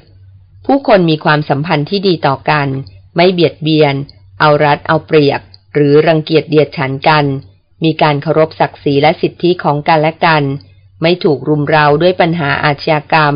หรือภัยสงครามครอบครัวและชุมชนมีความมั่นคงและเกื้อกูลกัน มิติทางจิต ผู้คนมีสุขภาพจิตดี มีความสุขสงบในจิตใจ ไม่เครียด หม่นหมอง รู้สึกอ้างว้าง โดดเดี่ยว หรือเต็มไปด้วยความโกรธแค้นพยาบาท ไม่หมกมุ่นกับยาเสพติด หรือหาทางออกด้วยการฆ่าตัวตาย และมิติทางปัญญา ผู้คนรู้จักคิด ใช้ความรู้และเหตุผลในการวินิจฉัย ไม่มองและตัดสินด้วยอคติหรืออารมณ์ความรู้สึก สามารถแก้ความทุกข์ที่เกิดขึ้นกับตนเองได้ด้วยปัญญา ผู้คนเข้าใจความเป็นจริงของชีวิต และรู้เท่าทันความเป็นไปของโลก ทั้งนี้สิ่งที่จะต้องทำควบคู่กันไป ก็คือการเปลี่ยนโครงสร้างและระบบต่างๆ ให้เป็นไปในทางส่งเสริมมิติทั้งสี่ให้เป็นจริง กล่าวคือ ระบบเศรษฐกิจ ส่งเสริมให้เกิดการกระจายรายได้อย่างยุติธรรม ไม่ทำให้ช่องว่างระหว่างคนรวยกับคนจนเพิ่มมากขึ้น รวมทั้งปกป้องผู้ยากไร้จากการเอาเปรียบของผู้มีอำนาจทางเศรษฐกิจ ผู้คนมีโอกาสในการเข้าถึงทรัพยากรสาธารณะ หรือของรัฐอย่างเท่าเทียมกัน มีปัจจัยในการผลิตและดำรงชีพขั้นพื้นฐานเป็นต้น ระบบการเมือง ไม่ผูกขาดอำนาจไว้ที่คนกลุ่มใดกลุ่มหนึ่ง แต่กระจายอำนาจให้ประชาชนทุกภาคส่วน ได้มีส่วนร่วมในการตัดสินใจ ตั้งแต่ระดับชุมชนไปถึงระดับชาติ รวมถึงการดูแลจัดการทรัพยากรท้องถิ่น มีกลไกที่สามารถป้องกันการใช้อำนาจในทางที่ผิด หรือการช่อราดบังหลวงได้อย่างมีประสิทธิภาพ ให้หลักประกันทางสิทธิเสรีภาพ และคุ้มครองสิทธิมนุษยชน มีกลไกการแก้ปัญหาความขัดแย้งโดยสันติวิธีเป็นต้น ระบบการศึกษา ส่งเสริมให้เกิดการเรียนรู้และฝึกฝนตนในทุกมิติ ไม่หลงติดอยู่กับระบบบริโภคนิยม หรือถูกครอบงำด้วยลัทธินิยมใด ๆ อย่างไรวิจารณญาณ ผู้คนสามารถพัฒนาและใช้ศักยภาพทั้งสี่มิติ ให้เกิดประโยชน์สูงสุด ทั้งแก่ตนเองและผู้อื่น นอกจากสามารถแก้ปัญหาของตนได้แล้ว ยังสามารถช่วยเหลือส่วนรวม ด้วยวิถีทางที่สันติ ระบบสื่อสารมวลชน ส่งเสริมให้เกิดการบริโภคที่ถูกต้อง และมีทัศนคติที่เกื้อกูลต่อการพัฒนาทั้งสี่มิติ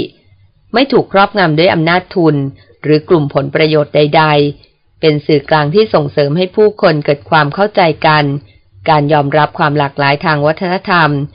รวมทั้งเคารพในความแตกต่างทางความคิดและอัตลักษณ์ การส่งเสริมและขับเคลื่อนให้เกิดระบบทั้งสี่ตามแนวทางดังกล่าว มีความสำคัญมากในยุคปัจจุบัน โดยเฉพาะเมื่อคำนึงถึงว่า กระแสโลกาภิวัตน์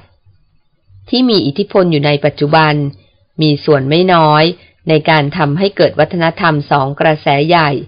คือวัฒนธรรมแห่งความละโมบ และวัฒนธรรมแห่งความโกรธเกลียด ด้วยเหตุที่กล่าวมา สังคมที่ดีงามจึงจำเป็นต้องมีวัฒนธรรมแห่งความตื่นรู้ พุทธศาสนาสามารถช่วยให้เกิดวัฒนธรรมแห่งความตื่นรู้ได้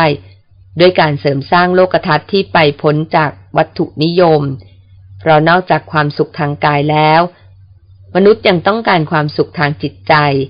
ซึ่งเป็นความสุขที่ลึกซึ้งที่สุด ที่มนุษย์ทุกคนควรเข้าถึงให้ได้ด้วยตนเอง และเอื้อให้ผู้อื่นเข้าถึงด้วยเช่นกัน พุทธศาสนาเอื้อให้เกิดโลกทัศน์ที่มองเห็นมนุษย์ อย่างเชื่อมโยงสัมพันธ์กับสรรพชีวิต และสิ่งแวดล้อม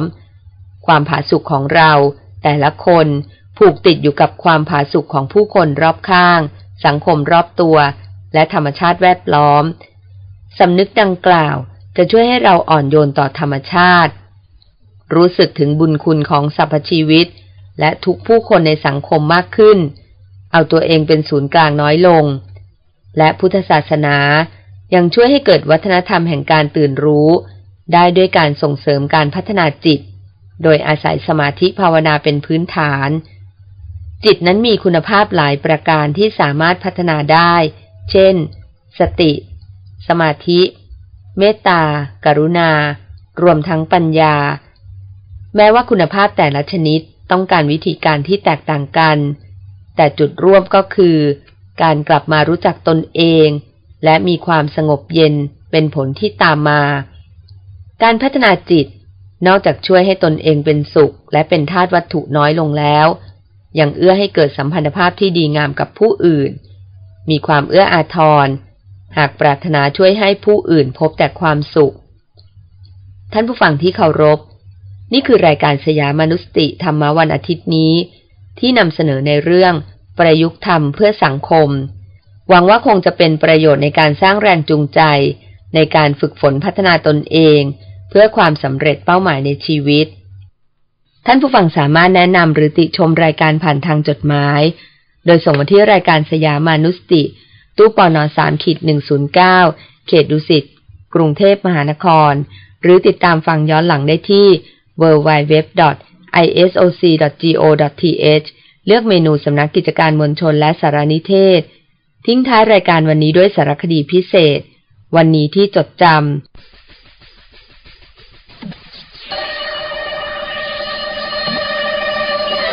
วันนี้ที่จดจำ วันที่ 7 กรกฎาคม เป็นวันที่ 188 ของปี หรือวันที่ 189 ในปีอธิกสุรทิน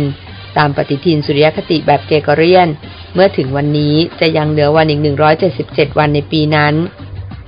วันที่ 7 กรกฎาคม พุทธศักราช 2406 สหรัฐอเมริกา เริ่มการเกณฑ์ทหารเป็นครั้งแรก ผู้ที่เป็นทหารจะได้รับการงดเว้นภาษีเป็นจำนวน 100 ดอลลาร์สหรัฐ วันที่ 7 กรกฎาคม พุทธศักราช 2417 ดารุโนวาดหนังสือพิมพ์ฉบับแรกของคนไทย ออกวางแผงครั้งแรก วันที่ 7 กรกฎาคม พุทธศักราช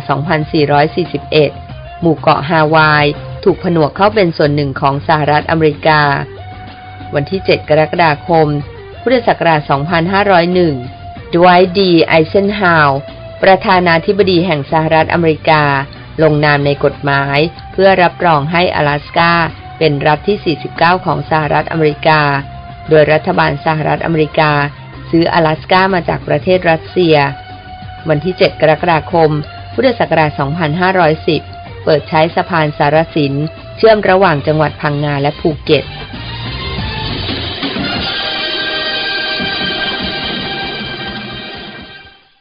พบกับรายการสยามานุสติได้ใหม่ในวันพรุ่งนี้ สวัสดีค่ะ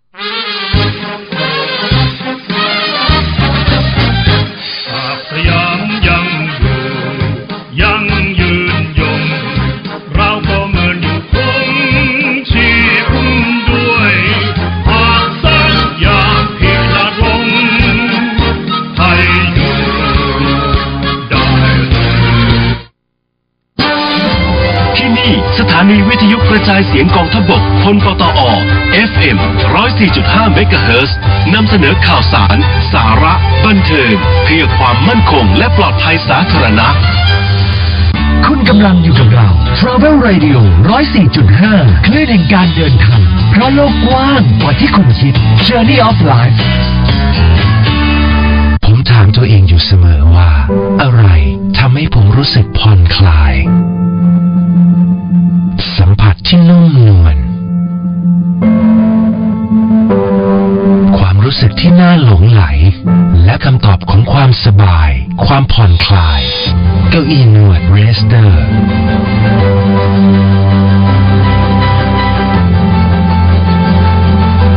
เรสเตอร์ Design for your life กล่องทิพย์บริการจัดกล่องอาหารไทยชาววัง คุณภาพพรีเมียม มีให้คุณเลือกหลากหลายเมนู รวมไปถึงอาหารว่างไทยชาววังสำหรับงานประชุมสัมมนา ปรุงใหม่ ถูกสุขลักษณะ รสชาติไทยแท้ดั้งเดิม อร่อย ถูกปาก สด สะอาดกล่องปิดผนึกอย่างดี ไม่ใส่สารกันบูด ไม่ใส่ผงชูรส พร้อมบริการ Delivery จัดส่งถึงที่ ติดต่อสอบถามเมนูได้ที่เบอร์ 0911198875 หรือที่ LINE ID กล่องทิพย์ไทยค่ะ ใครอยากไปเที่ยวยุโรปยกมือขึ้น ตอนนี้เดอะเวเนเซียหัวหินชะอำสถานที่ท่องเที่ยว อิตาลี ในบรรยากาศคลาสสิกแบบยุโรป และยังได้สนุกกับกิจกรรมสุดชิล เช่น ถ่ายภาพสามมิติ บ้านกลับหัว ฟาร์มแกะ สวนกุหลาบในสไตล์ยุโรป และพลาดไม่ได้กับการล่องเรือกอนโดลาสัญลักษณ์ของเมืองเวนิสอิตาลีแพ็กเกจกิจกรรมสุดคุ้มทั้งหมดนี้เพียง 199 บาทเท่านั้นที่นี่ที่เดียวเดอะเวเนเซียหัวหินชะอำจองและดูข้อมูลเพิ่มเติมได้ที่เบอร์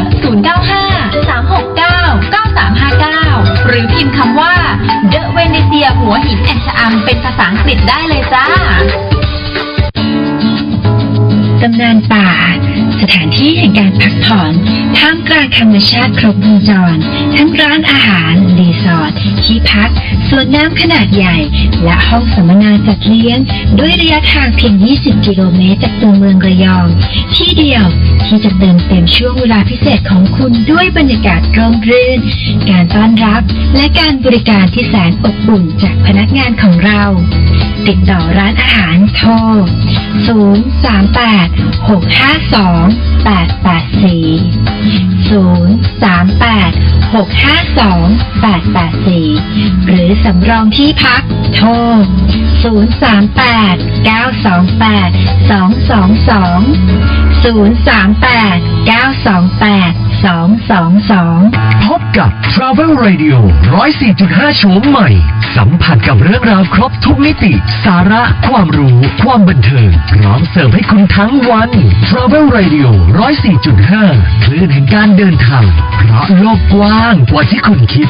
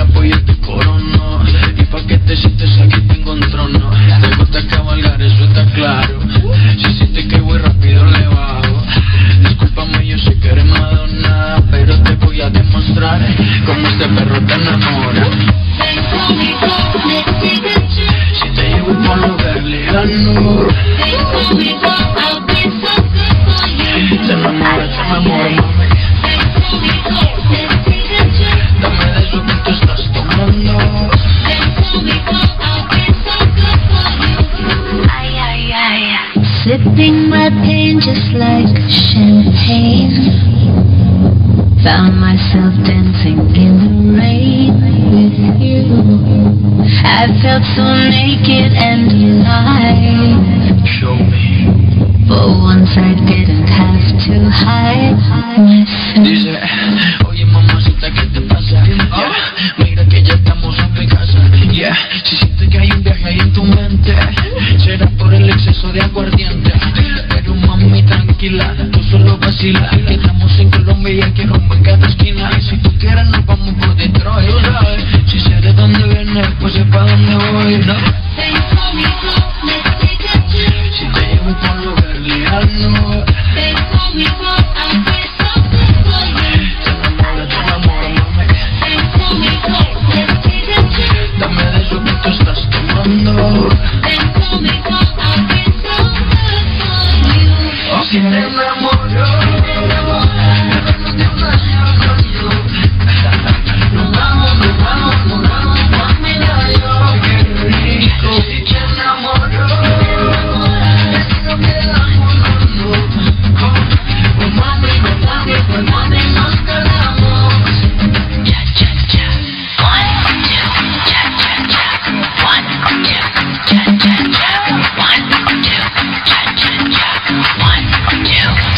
done for me.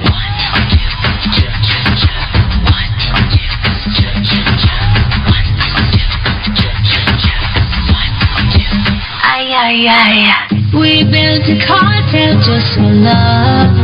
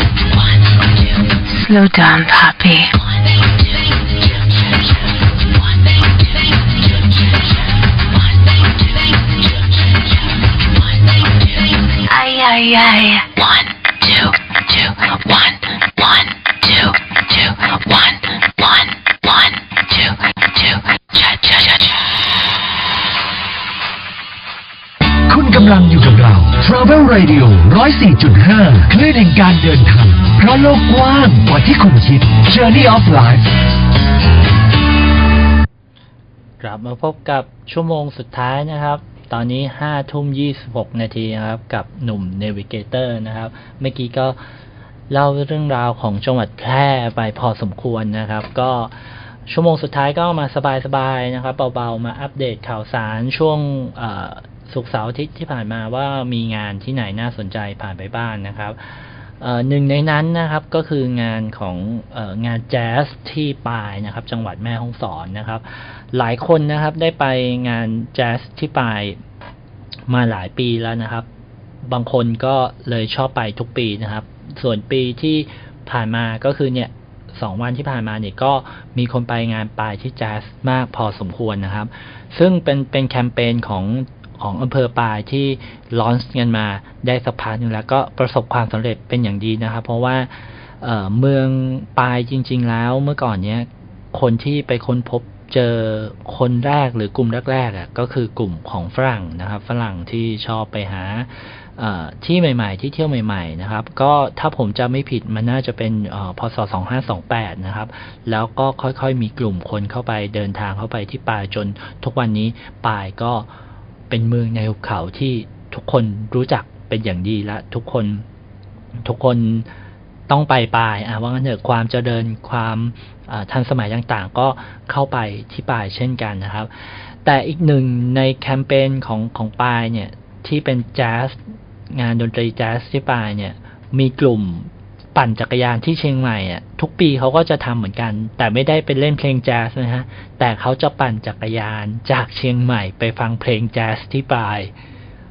ระยะทางจากเชียงใหม่ไปปลายเนี่ย มันอยู่ราวๆสักตีกลมๆสักร้อยหกสิบร้อยห้าสิบโลครับ ถ้าขับรถมันก็คงเวลาก็คงสักสี่ห้าชั่วโมงนะครับ ขึ้นเขาลงเขา แต่กลุ่มจักรยานที่เชียงใหม่เนี่ยเขาจะปั่นไปฟังแจ๊สที่ปลายปั่นวันเดียวนะครับ ก็คือเริ่มจากแถวตัวอำเภอเมืองเชียงใหม่เนี่ยประมาณประมาณหกโมงเช้ากำหนดการที่จะไปถึงที่ปลายเนี่ย ประมาณร้อยห้าสิบโลเนี่ยเขาจะอยู่ที่ประมาณสักหกโมงเย็นหรือห้าโมงเย็นนะครับ การปั่นขึ้นไปปลายเนี่ยมันไม่ใช่เรื่องง่ายเลยนะครับ เพราะว่าคนที่จะปั่นไปปลายโดยระยะเวลาเราลาเอาผมตีกลมๆว่าสิบสองชั่วโมงเนี่ย มันต้องเป็นพวกขาแรงเท่านั้นเลยนะฮะขาเบาๆ อย่างผมหรืออย่างแบบมือใหม่นี่ไปแทบไม่ได้เลยนะครับ เพราะว่าร้อยห้าสิบโลแค่เฉพาะทางราบเนี่ย คนปกติก็ปั่นก็ปั่นยากแล้วนะครับสิบสองชั่วโมง นี่ขึ้นเขาอีกสิบสองชั่วโมงนี้เป็นอะไรที่ยากมากนะครับ แต่ก็เหมือนว่าเป็น challenge ในแต่ละปีที่เวลามีงานแจ๊สที่ปายเนี่ย เขาก็จะกลุ่มจักรยานเนี่ยก็จะมีราวๆสักห้าสิบหกสิบคันเพื่อจะปั่นไปฟังเพลงแจ๊สที่ปายนะครับ แล้วก็ค้างคืนที่ปายแล้วก็ปั่นกลับเชียงใหม่ เหมือนเป็นเอ่อ culture เป็น tradition ที่เขาทำกันมาทุกปีนะครับ ตัวผมอะเคยได้รับเชิญ ไปปั่นที่เนี่ยแหละ จากเชียงใหม่ไปงานแจ๊สที่ปายแต่ก็ต้องปฏิเสธไป เพราะบอกตรงๆว่าไม่ไหวนะครับ ไม่ไหวแต่แต่หลังๆเนี่ยเขามีรถ service แล้วนะครับ ก็คือถ้าไม่ไหวเนี่ยเขาก็จะมีรถ service เก็บเหมือนเก็บจักรยานขึ้นหลังกระบะแล้วก็ไปส่งเราที่ที่ที่ปลายเหมือนกันนะครับ ก็แล้วแต่ว่าเราสามารถจะคอนโทรลได้อะไรยังไง แต่ผมคิดว่า อืม ถ้าผมปั่นไปถึงเนี่ย ผมคงหมดแรงก่อนฟังเพลงแจ๊สที่ปลายแน่ ๆ เลย ก็เลยมองว่า เออไม่เป็นไรไม่ไม่เอาดีกว่า เดี๋ยวไว้ไว้ไว้แข็งแรงกว่านี้ หรือปั่นเร็วกว่านี้ เดี๋ยวจะปั่นไปฟังเพลงแจ๊สที่ปลายแล้วถ้าปีหน้าผมอยากไปฟังเพลงแจ๊สที่ปลายเนี่ยเดี๋ยวขับรถไปดีกว่า น่าจะถนัดกว่านะครับ แต่ว่าการปั่นจักรยานไปฟังเพลงแจ๊สที่ปลายเนี่ยก็ถือว่าเป็นชาเลนจ์หนึ่งที่สำหรับ คนที่ชอบปั่นจักรยานเนี่ยน่าจะไปลองดูนะครับ รวมถึงกระตุ้นเรื่องของออวงการจักรยานเนี่ยให้ผนวกกับการท่องเที่ยวได้เป็นอย่างดีนะครับ แล้วก็ในเดือนหน้าก็จะมีงานวิ่งมาราธอนที่ปลายเหมือนกันนะครับ ใครสนใจก็ลองไปได้นะครับ เดือนหน้าเนี่ยจะมีเรื่องของการวิ่ง มินิมาราธอนมาราธอนบ้างหรืออะไรเงี้ยเยอะแยะมากมายนะครับหนึ่งในงานนั้นหนึ่งในงานที่น่าสนใจแถวๆกรุงเทพก็คืองานวิ่งของมูลนิธิมูลนิธิศูนย์พิทักษ์สิทธิเด็กนะครับ มูลนิธิศูนย์พิทักษ์เดี๋ยวอีกทีหนึ่งมูลนิธิศูนย์พิทักษ์สิทธิเด็กนะครับ เป็นงานวิ่งการกุศลนะครับ ก็คืองานจะชื่อว่าวิ่งด้วยรักพิทักษ์สิทธิเด็กครั้งที่หนึ่งนะครับ Run for Child Run for Child Protection นะครับ 2019 นะครับ ก็คือจัดขึ้นที่สารยานครปฐมนะครับ วันที่ 18 สิงหาคมนะครับ 2562 นะครับ ก็คือเดือนหน้านี้เองนะครับ ก็คือจะเป็นงานวิ่งการกุศลมีวิ่งอยู่ 2 ประเภทนะครับ ก็คือ fun run 5 กิโลเมตรนะครับ กับมินิมาราธอน 10 กิโลเมตรนะครับ ก็คือใครสนใจเนี่ยก็ สอบถามข้อมูลเพิ่มเติมได้นะครับ ที่มูลนิธิศูนย์พิทักษ์สิทธิเด็กนะครับ ลอง search เข้าไปได้เลยนะครับ งานนี้จัดวันที่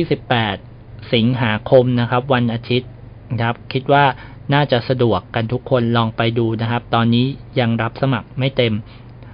งานนี้ไม่แน่ผมไปวิ่งด้วยนะครับ ใครเจอผมก็ทักทายกันได้นะครับ ที่งานนี้นะครับ วิ่งด้วยรักพิทักษ์สิทธิ เอาใหม่ครับ วิ่งด้วยรักพิทักษ์สิทธิเด็ก ครั้งที่หนึ่งของมูลนิธิศูนย์พิทักษ์สิทธิเด็กนะครับ ก็คือเป็นงานวิ่งดีๆ ที่เอยากจะบอกต่อนะครับ ส่วนใครอยากจะไปงานวิ่งงานจักรยานที่ไหน ช่วงเดือนหน้าก็จะเริ่มมีนะครับ แล้วในช่วงของหน้าหนาวเนี่ยก็จะมีมากยิ่งขึ้นอีกนะครับ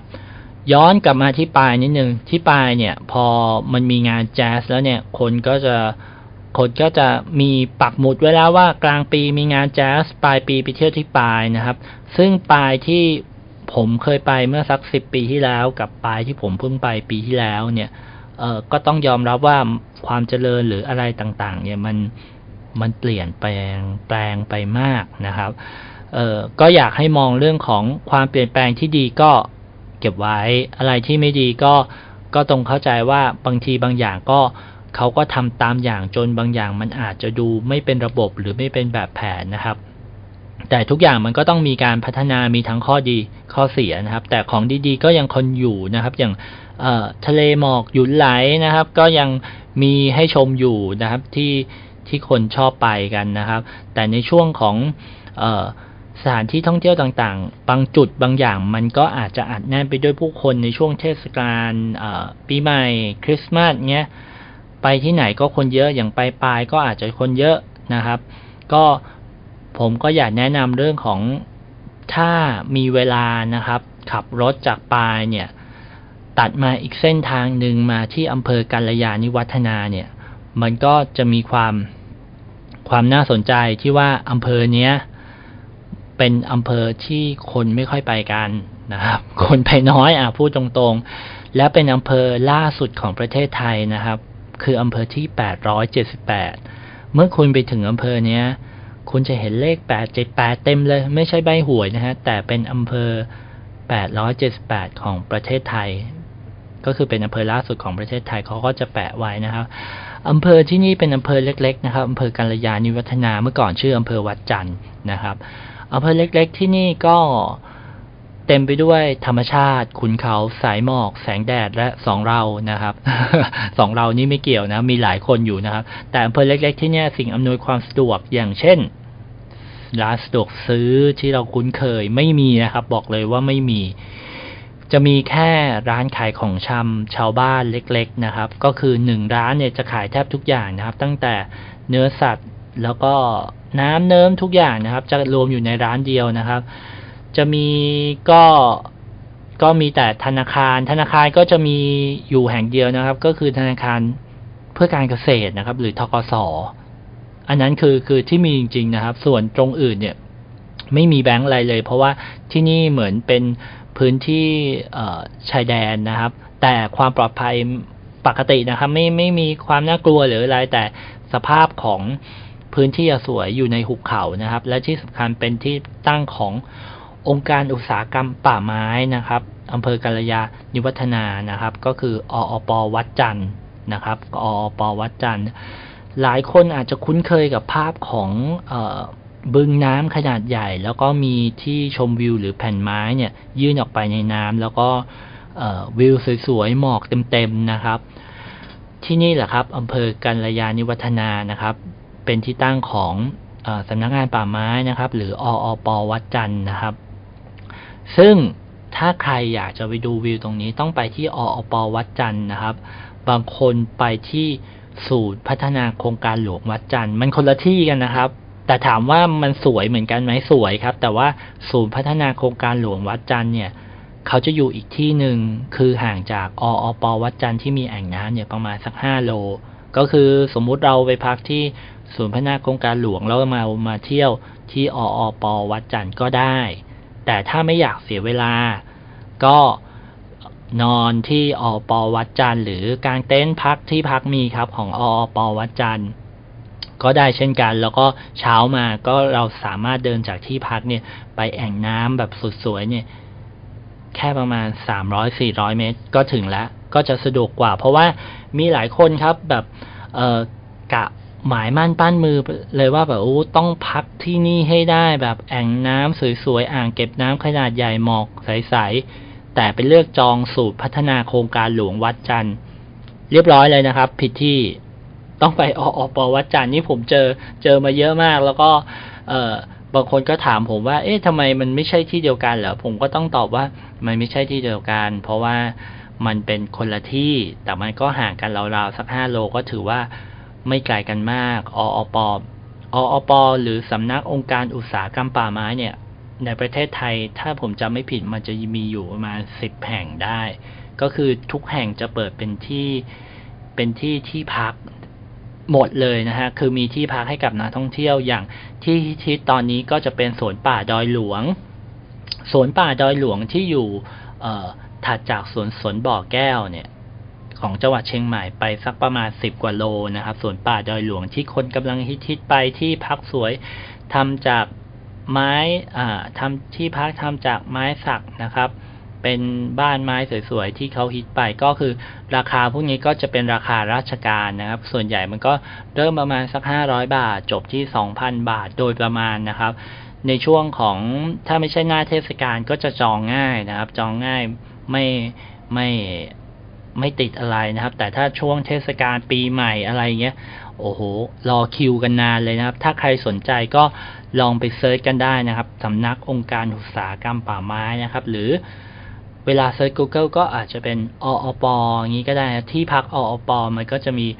ออยู่เกือบทั่วประเทศ เพราะว่าองค์กรนี้เขาจะทำหน้าที่เรื่องของการดูแลเรื่องของการปลูกป่าเพื่อเศรษฐกิจ ก็คือปลูก ปลูกไม้ปลูกต้นไม้เพื่อตัดไม้เนี่ยไปขายในเชิงเศรษฐกิจก็คือป่าปลูกนั่นเองนะครับก็คือเพราะว่าเมื่อก่อนเนี่ยเวลาเราเราทำเรื่องของป่าไม้เนี่ย มันจะไม่มีองค์กรพวกนี้มาดูก็คือต่างคนต่างปลูก ต่างคงต่างต่างตัด แล้วพอสุดท้ายเนี่ย ป่าไม้มันก็ลดลง ไม่มีคนดูแล ไม่มีคนจัดการ บ้านเราก็เหมือนมีสำนักองค์การอุตสาหกรรมป่าไม้หรือออปเนี่ย เข้ามาดูแลในแต่ละโซนในแต่ละภาคนะครับเพื่อให้การตัดไม้หรืออุตสาหกรรมของป่าไม้เนี่ยเป็นระบบมากขึ้นนะครับพอเป็นระบบมากขึ้นเนี่ยเขาก็เลยต้องมีที่พักจริง ๆ ที่พักเนี่ยเขาทำให้กับข้าราชการในออปแต่ด้วยแบบออปเขาก็คงไม่ได้มาพักตลอด ก็เลยเปิดให้นักท่องเที่ยวเนี่ย สามารถเที่ยวบริเวณ ของเขาได้ของอปปได้ก็กลายเป็นที่พักที่หลายๆ คนนะครับชอบนะครับเพราะว่าหนึ่งราคาถูกวิวดีวิวสวย แล้วก็ไม่พลุกพล่านไม่วุ่นวาย ยกเว้นช่วงเทศกาลอันนี้อันนี้บอกไว้ก่อนนะครับ แต่ถ้าเนี่ยอย่างช่วงหน้าฝนเนี้ยอย่างสวนป่าดอยหลวงที่เชียงใหม่อย่างเงี้ยก็จะเขียวเลย แล้วก็คนน้อยครับ จริง ๆ เที่ยวเชียงใหม่ตอนตอนเนี้ยตอนช่วงเนี้ยคนจะน้อยมากนะครับ แล้วก็ แล้วก็วิวจะดีมากอย่างตอนนี้ถ้าใครดูข่าวที่ดอยอินทนนท์ก็จะเห็นว่าที่ดอยอินทนนท์เนี่ย ข้างบนอุณหภูมิสิบห้าสิบหกองศาสิบองศาบ้างละในช่วงฝนตกหรือตอนกลางคืนนะครับ อันนี้เรื่องจริงนะครับเพราะผมไปไปสัมผัสมาแล้วช่วงต้นฝนอย่างเงี้ย ก็คือกลางวันเนี่ยอยู่ข้างบนยอดดอยนะครับ อยู่แบบสิบองศากลางคืนบางทีเลขตัวเดียวนะครับ เพราะฝนฝนตกตลอดนะครับ แต่ว่าถ้าใครไม่ชอบเฉยแฉก็อาจจะไม่ชอบแบบ อารมณ์ที่แบบว่าต้องต้องอะไรนะเที่ยวไปเปียกไปนะครับฝ่าหมอกไปนะครับ ก็แล้วแต่คนชอบแต่ว่าถ้าเอาความโรแมนติก ผมว่าในช่วงเนี่ยช่วงหน้าฝนเนี่ย ผมว่าโรแมนติกไม่แพ้ที่ไหนเลยนะครับ อย่างช่วงนี้ก็จะมีงานจัดงานอย่างพวก อย่างอย่างวันที่ผ่านมาสองวันที่ผ่านมาที่เขาค้อนะครับที่ Forest Hill ก็จัดงาน Scooter Day ครั้งที่ห้านะครับงาน Scooter Day ครั้งที่ห้าก็อย่างที่บอกก็เป็นครั้งที่ห้าแล้วก็คือจะรวมเหล่าคนชอบสกูตเตอร์ ก็คือมอเตอร์ไซค์ที่เป็นอารมณ์สกูตเตอร์ อย่างอารมณ์เนี่ยเวสป้า PCX s c o m a d i นะครับ l a m b e t t a นะครับ พวกล้อเล็กๆนั่นแหละฮะ XMAX ก็ใช่นะครับ Forza ก็ใช่ก็ไปรวมตัวจัดงานเล็กๆขึ้นมาที่ที่เขาค้อนะครับ เขาค้อตอนนี้ก็ไม่ต่างกับเชียงใหม่เท่าไหร่ก็คือ 1 ฝนตก 2 หมอกเต็มนะครับ 3 บรรยากาศดีหายใจได้เต็มปอดนะครับ งานก็เป็นไปอย่าง เรียบง่ายนะครับ ก็คือไม่ได้มีดนตรีใหญ่อะไรก็กางเต็นท์ฟังดนตรีสดแบบว่ามินิคอนเสิร์ตกันไปนะครับ เหมือนมันเป็นงานง่ายๆ สไตล์สกูตเตอร์นะครับ ก็คือรถเล็กๆที่ขับง่าย เกียร์ออโต้ขับไปสบายๆนะครับ ก็มีงานเมื่อวันเสาร์กับอาทิตย์ที่ผ่านมาก็คือค้างคืนวันวันเสาร์วันหนึ่งนะครับ บรรยากาศของเขาคอช่วงนี้ก็อย่างที่บอกก็คือหมอกเต็มเลยนะครับ รวมถึงอย่างที่บอกเมื่อกี้ที่เชียงใหม่หมอกก็เต็มเลย คือผมแนะนำว่าถ้าใครชอบแบบอารมณ์กรีนซีซั่นแล้วทนเปียกทนฝนได้นะ แนะนำเลยครับ เนี่ยเขาค้อเพชรบูรณ์ พิษณุโลกนะครับ เชียงใหม่ เชียงรายไปได้หมดเลยนะครับอ้อย้อนย้อนไปที่พิษณุโลกนิดนึง พอพูดถึงหน้าฝนมันก็จะมีเทศกาลหนึ่งของอพิษณุโลกที่ฮิตอยู่อย่างหนึ่งคือการล่องแก่ง ล่องแก่งลำน้ำเข็กนะครับลำน้ำเข็กบางคนอาจจะไม่เคยได้ยินนะครับ แต่อาจจะได้ยินช่วงนี้ว่าว่ามันเป็นยังไง ว่ามันสนุกไหมว่ามันอันตรายไหมจากส่วนตัวที่ผมไปมานะฮะคือจะบอกว่าหนึ่งไม่อันตราย เพราะว่าน้ำในลำน้ำเข็กเนี่ย ระดับน้ำความสูงมันจะอยู่แค่ระดับหน้าอกนะครับ ก็อยู่ราวๆสักร้อยห้าสิบเซนโดยประมาณนะครับ แต่ความสนุกเนี่ย ผมยกให้สนุกที่สุดในประเทศไทยเลยนะล่องแก่งลำน้ำเข็กอะ่ะ เพราะว่าระยะทางแปดกิโลเนี่ย เขาจะมีเกาะมีแก่งแบบมากมายจริง ๆ แล้วก็ใช้เวลาล่องประมาณสองถึงสชั่วโมงก็ก็ไม่นานนะฮะ แล้วก็คือมันก็จะมีหนึ่งเรือหนึ่งลำเนี่ยเรือหนึ่งลำเนี่ยก็จะมีคนพายทั้งหมดประมาณสิบคน ก็จะมีในหัวในท้ายเนี่ยจะเป็นเจ้าหน้าที่เขาจะดูแลเราแต่ที่เหลือเนี่ย เราจะเป็นคนพายนะครับ ก็จะมีเเขาก็จะมีการซักซ้อมก่อน ที่จะลงไปที่ลำน้ำเขกว่า เวลาให้สัญญาณมือแบบนี้ต้องยกพายยังไง ต้องตวัดพายยังไง เขาก็จะอธิบายเป็นช็อตๆไป พอลงเรือจริงแล้วเนี่ย ถามว่ายากไหมก็ไม่ยากนะครับ เพราะว่าจริงในหัวในท้ายเขาก็จะช่วยคัดหัวคัดท้ายตลอดเวลานะครับ มันก็จะทำให้การพายเรือสนุกนะครับ แต่มันมีทริคนิดนึงคือถ้าคนไหนรู้สึกว่ากลัวจับพายไม่ได้ เขาจะให้นั่งตรงกลางนะครับทำหน้าที่เดียวนะครับ ไม่ต้องจับไม้พาย แต่กรีดก็พอนะครับ อันนี้เป็นสูตรเลยนะครับ ก็ลงเรือส่วนใหญ่ก็มันจะเริ่มสายๆนะครับ9โมงเช้า8โมงเช้าแล้วก็หนึ่งลำนี่กินเวลาประมาณสองชั่วสามผมตีว่าสามชั่วโมงแล้วกัน แก่งทุกแก่งก็จะมีความคดเคี้ยวมีอะไร ก็อาจจะมีบ้างที่ในหัวในท้ายเขาอาจจะแกล้งเราให้เราตกน้ำเพื่อที่จะเพื่อที่จะเขาเรียกว่าให้ให้มันดูสนุกมากขึ้นนะครับ ให้ให้เขาเรียกว่าให้ถึงฟิลลิ่งของการล่องแก่ง มันจะได้สนุกนะครับ ซึ่งล่องแก่งในประเทศไทยเนี่ย มันจะแบ่งเป็นสอง สองแบบหลักๆนะครับ แบบแรกก็คืออย่างนี้แหละ ก็คือล่องประมาณสองสามชั่วโมงแล้วจบอย่างที่เรารู้จักกันล่องแก่งนครนายกล่องแก่งหินเพลิงที่ปราจีนแล้วก็ล่องแก่งลำน้ำเข็กอีกล่องแก่งประเภทหนึ่งที่แอชวานขึ้นมาหน่อยก็คือเรื่องของการล่องแก่งข้ามคืน ก็คือพอตกค่ำก็ต้องปักเต็นท์กลางเต็นท์ริมลำธารริมน้ำเพื่อจะพักแรมแล้วก็ล่องไปต่อ อย่างที่ฮิตๆเลยก็จะเป็นล่องแก่งลำน้ำว้าที่จังหวัดน่าน ก็คือจะมีล่องแก่งลำน้ำด้านลำน้ำว้าด้านบนด้านกลางแล้วก็ด้านล่างนะครับ อันนี้แบบต้อง advance หน่อย แต่จริงๆ ถามว่า advance ในเรื่องความยากในการพายหรือเปล่ามันไม่ใช่ แต่อาจจะเป็นเรื่องของ advance ในการการใช้ชีวิตอยู่กลางเต็นท์ camping กินอยู่ง่าย ๆนะครับ ถ้าอยากได้ฟีลลิ่งแบบนั้นก็ ก็ลองไปดูได้ที่ลำน้ำวาจังหวัดน่านก็ช่วงนี้ก็เริ่มเปิดแล้วเหมือนกันอะย้อนกลับมาที่ลำน้ำเข็กลำน้ำเข็กเป็นการล่องแก่งประมาณสามชั่วโมง ระดับของการล่องแก่งทั่วไปที่เขาวัดเป็นวัดเป็นอะไรเลเวลก็คือเขาจะแบ่งเป็นหนึ่งถึงห้าความยากนะครับหนึ่งคือง่ายสุดห้าคือยากสุด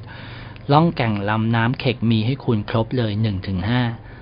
คุณล่องไปเลยนะครับ ถามว่าห้าอันตรายมากไหม มันก็อันตรายแต่ด้วยหมวกกันน็อกเสื้อชูชีพ รวมถึงในหัวในท้าย แล้วก็ผู้ประกอบการที่ที่มีความเชี่ยวชาญ มันก็ทำให้จากความอันตรายเป็นความน่าสนุกนะเป็นความน่าสนุก ถ้าเราอยู่ในกฎในระเบียบ มันก็ถือว่ามันจะทำให้กีฬาแอดเวนเจอร์ชนิดเนี้ยมันเขาเรียกอะไรเล่นแล้วในปีนี้ปีหน้ารับรองว่าอยากกลับมาเล่นอีกแน่นอน เพราะว่า มันสนุกสองไม่เจ็บตัวสามแล้วก็ได้ชมวิวเพลิดเพลินไปด้วยนะครับ แล้วอีกอย่างหนึ่งเขาพอเขาล่องแก่งเสร็จเนี่ยเขาจะจบที่เหมือนท่าท่าจบเออไม่ใช่ไม่ใช่หมายถึงท่าทางนะ หมายถึงท่าจอดเรือท่าแบบที่จอดจอดเรือ เสร็จแล้วเขาจะเสิร์ฟเครื่องดื่มชนิดหนึ่งให้ก็คือกาแฟสด อ่า กาแฟสดคนอาจจะอ๋อก็ปกตินี่ แต่ที่นั่นเขาเรียกว่ากากาแฟสดแก่งซอง อ่า มันเป็นพันพันหนึ่งครับของของทางพิษณุโลกเขาก็คือเขาเรียกว่ากาแฟสดแก่งซองเป็นเอ่ออาราบิก้าชนิดหนึ่งที่ทางพิษณุโลกเนี่ยปลูกไว้นะครับ อาจจะไม่ได้หอมไม่ได้เอ่อกลิ่นแบบหอมอย่างภาคเหนือเชียงใหม่เชียงรายมาก แต่เชื่อได้เลยว่าพอเราล่องแก่งเสร็จเนี่ย แล้วมากินกาแฟสดแก่งซองเนี่ยรับรองว่าชื่นใจแน่นอนนะครับ ก็มีเป็นเทศกาลในช่วงนี้ที่จะเกิดขึ้นมานะครับ บางคนไม่กินกาแฟนะ คือไม่เคยกินกาแฟมาทั้งชีวิต แต่พอล่องแก่งเหนื่อยๆขึ้นมาเนี่ย ขอสักหน่อยไหนๆก็มาถึงแล้ว เดี๋ยวจะเสียโอกาสกลายเป็นว่าจากคนไม่กินกาแฟเลย ติดใจกินกาแฟสร้างงานจากกาแฟสดแก่งแก่งซองนี่แหละนะครับ ก็คือ ไปลองดูกันนะฮะก็มีทัวร์หลายเจ้านะครับที่ที่รับดูแลพื้นที่ตรงรับน้ำเขกอยู่นะครับ ย้ำนะครับว่าการพายเรือล่องแก่งแบบนี้ต้องไปกับทัวร์เท่านั้นนะครับ ก็คือจะมีผู้ประกอบการเขาดูแล ถ้าผมจำไม่ผิดเฉลี่ยแล้วมันคนละประมาณ 300ถึง400 บาท เท่านั้นเองไม่แพงนะครับ เพราะว่าถามว่าเราอยู่ดีจะจับเรือยาง หรือเรือแคนูเนี่ย เข้าไปพายไม่ได้ไหมมันไม่ได้นะมันมันยากมันยากมากนะครับ มันยากเพราะว่าเส้นทางต่างๆ เราก็ไม่รู้นะครับทางน้ำก็มีมากมาย เออ พูดถึงทางน้ำพูดถึงสีน้ำนิดนึง สีน้ำของลำน้ำเข็ก สีเขาจะสีโอวันตินนิดนึง หรือสีแบบชาเย็น ไม่ใช่ว่าน้ำป่ามาตลอดเวลานะครับ แต่ว่ามันเป็นสไตล์ของลำน้ำนี้ ลำน้ำนี้คือน้ำที่ไหลมาจากเทือกเขาเพชรบูรณ์ มันจะผ่านป่าเขาป่าดินโคลนผ่านอะไรเยอะมากทำให้ลำน้ำเส้นนี้มันกลายเป็นลำน้ำที่สีเหมือนชาเย็นตลอดเวลาเกือบทั้งปี บางคนที่ไม่รู้จักลำน้ำหรือพื้นที่ตรงนี้ก็มองว่า เฮ้ย จะล่องแก่งแล้วน้ำป่ามาหรือเปล่าสีมันชาเย็นขนาดเนี้ย สีเป็นช็อกโกแลตขนาดเนี้ยจริง ๆ ไม่ใช่น้ำป่ามาคือเป็นสีของเขาเองนะครับ ก็ถือว่าเป็นเอกลักษณ์ของลำน้ำเขกพูดง่ายเลย ถ้าใครมาล่องแก่งลำน้ำเขกแล้วเนี่ย แล้วเวลาถ่ายรูปเก็บกลับไป ถ้าน้ำไม่ได้สีช็อกโกแลตแปลว่ามาผิดน้ำละเป็นแก่งหินเพลิง เป็นนครนายกแทนแล้ว เพราะถ้านสังเกตแก่งหินเพลิงน้ำเขาจะใสเอออันนั้นก็เป็นลักษณะธรรมชาติของเขาแต่ของของรับน้ำเข่งเนี่ยสีเขาจะเป็นลักษณะนี้นะครับ ซึ่ง ผมไปลองมาสองรอบแล้ว สนุกทั้งสองรอบนะครับ แล้วงานก็ใหญ่ขึ้นทุกปี ทุกปีก็อยากให้ลองไปกันนะครับ แต่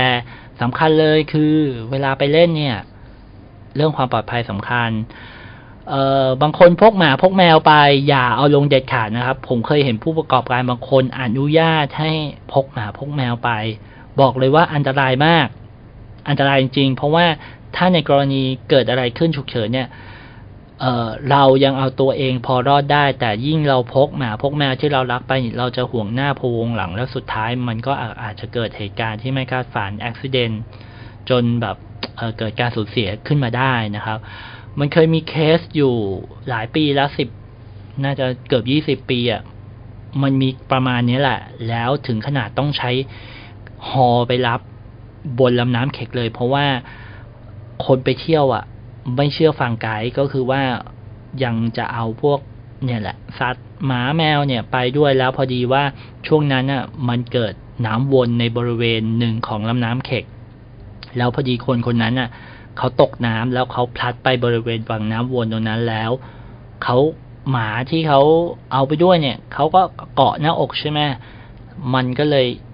ห่วงหน้าพวงหลังจนสุดท้ายตัวเขาเกือบเข้าไปในจุดน้ำวนนั้น แล้วเกือบโดนน้ำวนดูด ดีว่าเจ้าหน้าที่ไกด์ก็ช่วยกันใช้เชือกขึงจนจนคนไปเที่ยวอะ อยู่กับที่แต่ว่าไม่สามารถฝ่ากระแสน้ำเข้าไปช่วยได้ จนต้องใช้ฮอจากฟ้าเนี่ยช่วยดึงขึ้นมา อันนี้ก็เป็นเรื่องเล่าเรื่องหนึ่งถ้าถ้าใครอยู่บนพื้นที่ของลำน้ำเขกอาจจะเคยได้ยินเรื่องตรงนี้มาบ้างนะครับ แต่ว่าตอนนั้นในยุคนั้นที่ยังไม่มีอินเทอร์เน็ตก็ข่าวเข่าก็อาจจะไม่ดัง อะไรมากมายนะครับ ก็ถือว่าเป็นเรื่องราวที่มาเล่าให้ฟังในช่วงหน้าฝนแล้วกันว่า นอกจากทะเลหมอกสวยๆภูเขาเขียวๆแล้วเนี่ยการล่องแก่งลำน้ำเข็กหรือการล่องแก่งเนี่ยฤดูกาลพวกนี้ก็เริ่มเปิดขึ้นแล้วนะครับ หรือแม้กระทั่งการดูดอกไม้ ทุ่งดอกกระเจียวบานนะครับ ที่ชัยภูมิ ที่ทุกคนชอบไปก็ไปกันดูได้นะครับ แต่ส่วนตัวผมเคยไปที่ ไปที่อุทยานแห่งชาติไซงาม ผมไปเดินป่ามากับเจ้าหน้าที่ป่าไม้ ผมเจอดอกกระเจียวเขาเหมือนกัน แต่เจ้าหน้าที่ป่าไม้เขาพาไปทางหลังทางลัดนิดนึง อยู่ลึก ดอกกระเจียวนั้นไม่ใช่สีชมพูมันกลายเป็นสีขาว ก็คือดอกกระเจียวสีขาวหรือดอกกระเจียวเผือก แต่ขนาดดอกกระเจียวนั้นน่ะ มันเท่าขนาดขวดโพลาริสอะโพลาริสสีขาวขุ่นเนี่ยมันใหญ่ขนาดนั้นจริงๆนะเขาบอกว่าอันนี้มันจะขึ้นเฉพาะป่าลึก พวกที่ขึ้นด้านนอกที่อยู่ในเขตอุทยานเนี่ยมันเป็นลักษณะเล็กๆ ก็คือตามธรรมชาติที่ที่เขาเขาขึ้นได้ แต่ถ้ายิ่งป่าลึกอะเราจะเจอทั้งสีม่วง สีขาว สีชมพูนะครับ โดยเขาบอกว่าสีขาวจะหายากหน่อยนะครับ แล้วก็ลองมาเป็นสีชมพู แล้วก็ลองมาก็เป็นสีม่วงนะครับ แต่ตอนที่ผมไปผมเจอแต่สีขาวนะครับ แต่ด้วยความใหญ่ของมันเนี่ย มันก็ทำให้เรารู้สึกว่า โอ้โห ในธรรมชาติหรือบางเส้นทางที่คนไม่ค่อยไป มันก็ทำให้ทำให้มันดู Amazing ดูมหัศจรรย์มากนะครับ ฉะนั้นช่วงหน้าฝนเนี่ย บางคนอาจจะเบื่อ อาจจะไม่อยากเปียกฝน อยากนอนตีพุงอยู่บ้านนะครับ อยากให้ลองเปลี่ยนไอเดียเปลี่ยนความคิดนิดนึงฮะลองไปสักทริปหนึ่งนะฮะไปดูภูเขาไปดูทะเลหมอกหน้าฝน ไปภูทับเบิกไปเขาค้อก็ได้ใกล้ๆ แล้วคุณจะหลงรักคำว่าเกรนซีซั่นไม่น้อยเลย เชื่อผมนะครับ แล้วบางทีอาจจะเปลี่ยนใจเที่ยวกรนซีซั่นมากกว่าช่วงหน้าหนาวนี้ก็ได้ยังไงนะครับ ยังไงลองดูนะครับสำหรับค่ำคืนนี้ก็ห้าทุ่มห้าสิบห้านาทีแล้วก็หวังว่าสำหรับคราวหน้าก็คงได้พบกันต่อไปนะครับ คืนนี้ ผมหนุ่มเนวิเกเตอร์ก็จะขอ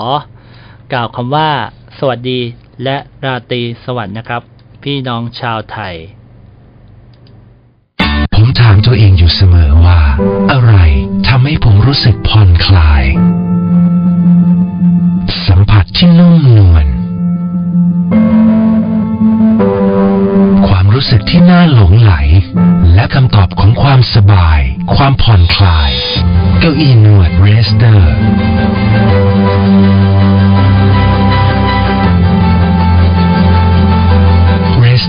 เตอร์ Design for your life กล่องทิพย์บริการจัดกล่องอาหารไทยชาววัง คุณภาพพรีเมียม มีให้คุณเลือกหลากหลายเมนู รวมไปถึงอาหารว่างไทยชาววังสำหรับงานประชุมสัมมนาปรุงใหม่ถูกสุขลักษณะ รสชาติไทยแท้ดั้งเดิม อร่อย ถูกปาก สด สะอาด กล่องปิดผนึกอย่างดี ไม่ใส่สารกันบูด ไม่ใส่ผงชูรส พร้อมบริการด Delivery จัดส่งถึงที่ ติดต่อสอบถามเมนูได้ที่เบอร์ 091 119 8875 หรือที่ LINE ID กล่องทิพย์ไทยค่ะ ใครอยากไปเที่ยวยุโรปยกมือขึ้น ตอนนี้เดอะเวเนเซียหัวหินชะอำสถานที่ท่องเที่ยวสไตล์เวนิสอิตาลีในบรรยากาศคลาสสิกแบบยุโรป และยังได้สนุกกับกิจกรรมสุดชิลเช่นถ่าย สามมิติ บ้านกลับหัวฟาร์มแกะสวนกุหลาบในสไตล์ยุโรปและพลาดไม่ได้กับการล่องเรือกอนโดราสัญลักษณ์ของเมืองเวนิสอิตาลีแพ็กเกจกิจกรรมสุดคุ้มทั้งหมดนี้เพียง 199 บาทเท่านั้น ที่นี่ที่เดียว เดอะเวเนเซียหัวหินชะอำ จองและดูข้อมูลเพิ่มเติมได้ที่เบอร์ 095-369-9359 หรือพิมพ์คำว่า The v e n e t i a หัวหินแอนชอัมเป็นภาษาอังกฤษได้เลยจ้า ตำนานป่า ถานที่แห่งการพักผ่อนท่ามกลางธรรมชาติครบวงจร ทั้งร้านอาหาร รีสอร์ทที่พักสวนน้ำขนาดใหญ่ และห้องสัมมนาจัดเลี้ยง ด้วยระยะทางเพียง 20 กิโลเมตรจากตัวเมืองระยอง ที่เดียวที่จะเติมเต็มช่วงเวลาพิเศษของคุณด้วยบรรยากาศร่มรื่น การต้อนรับ และการบริการที่แสนอบอุ่นจากพนักงานของเรา ติดต่อร้านอาหารโทร 038 652 884 038 652 884 หรือสำรองที่พักโทร 038 928 222 038 928 222 พบกับ Travel Radio 104.5 โฉมใหม่ สัมผัสกับเรื่องราวครบทุกมิติ สาระ ความรู้ ความบันเทิง พร้อมเสิร์ฟให้คุณทั้งวัน Travel Radio 104.5 คลื่นแห่งการเดินทาง เพราะโลกกว้างกว่าที่คุณคิด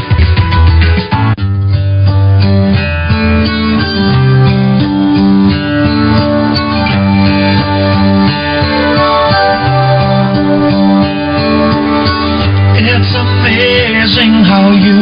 can speak right to my heart.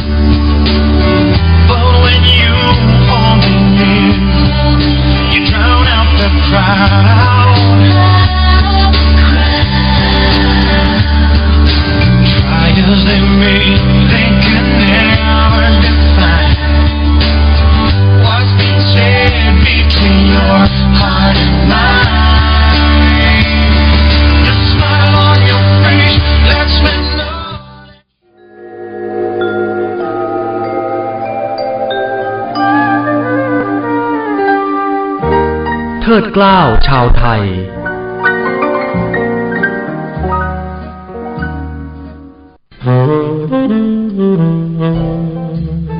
ขอให้สมาชิกแห่งสภา พึงนึกถึงความสำคัญ และความรับผิดชอบในการปฏิบัติหน้าที่อย่างจริงจัง เพราะการกระทำทุกอย่างของแต่ละคน มีผลโดยตรงถึงความมั่นคงของประเทศ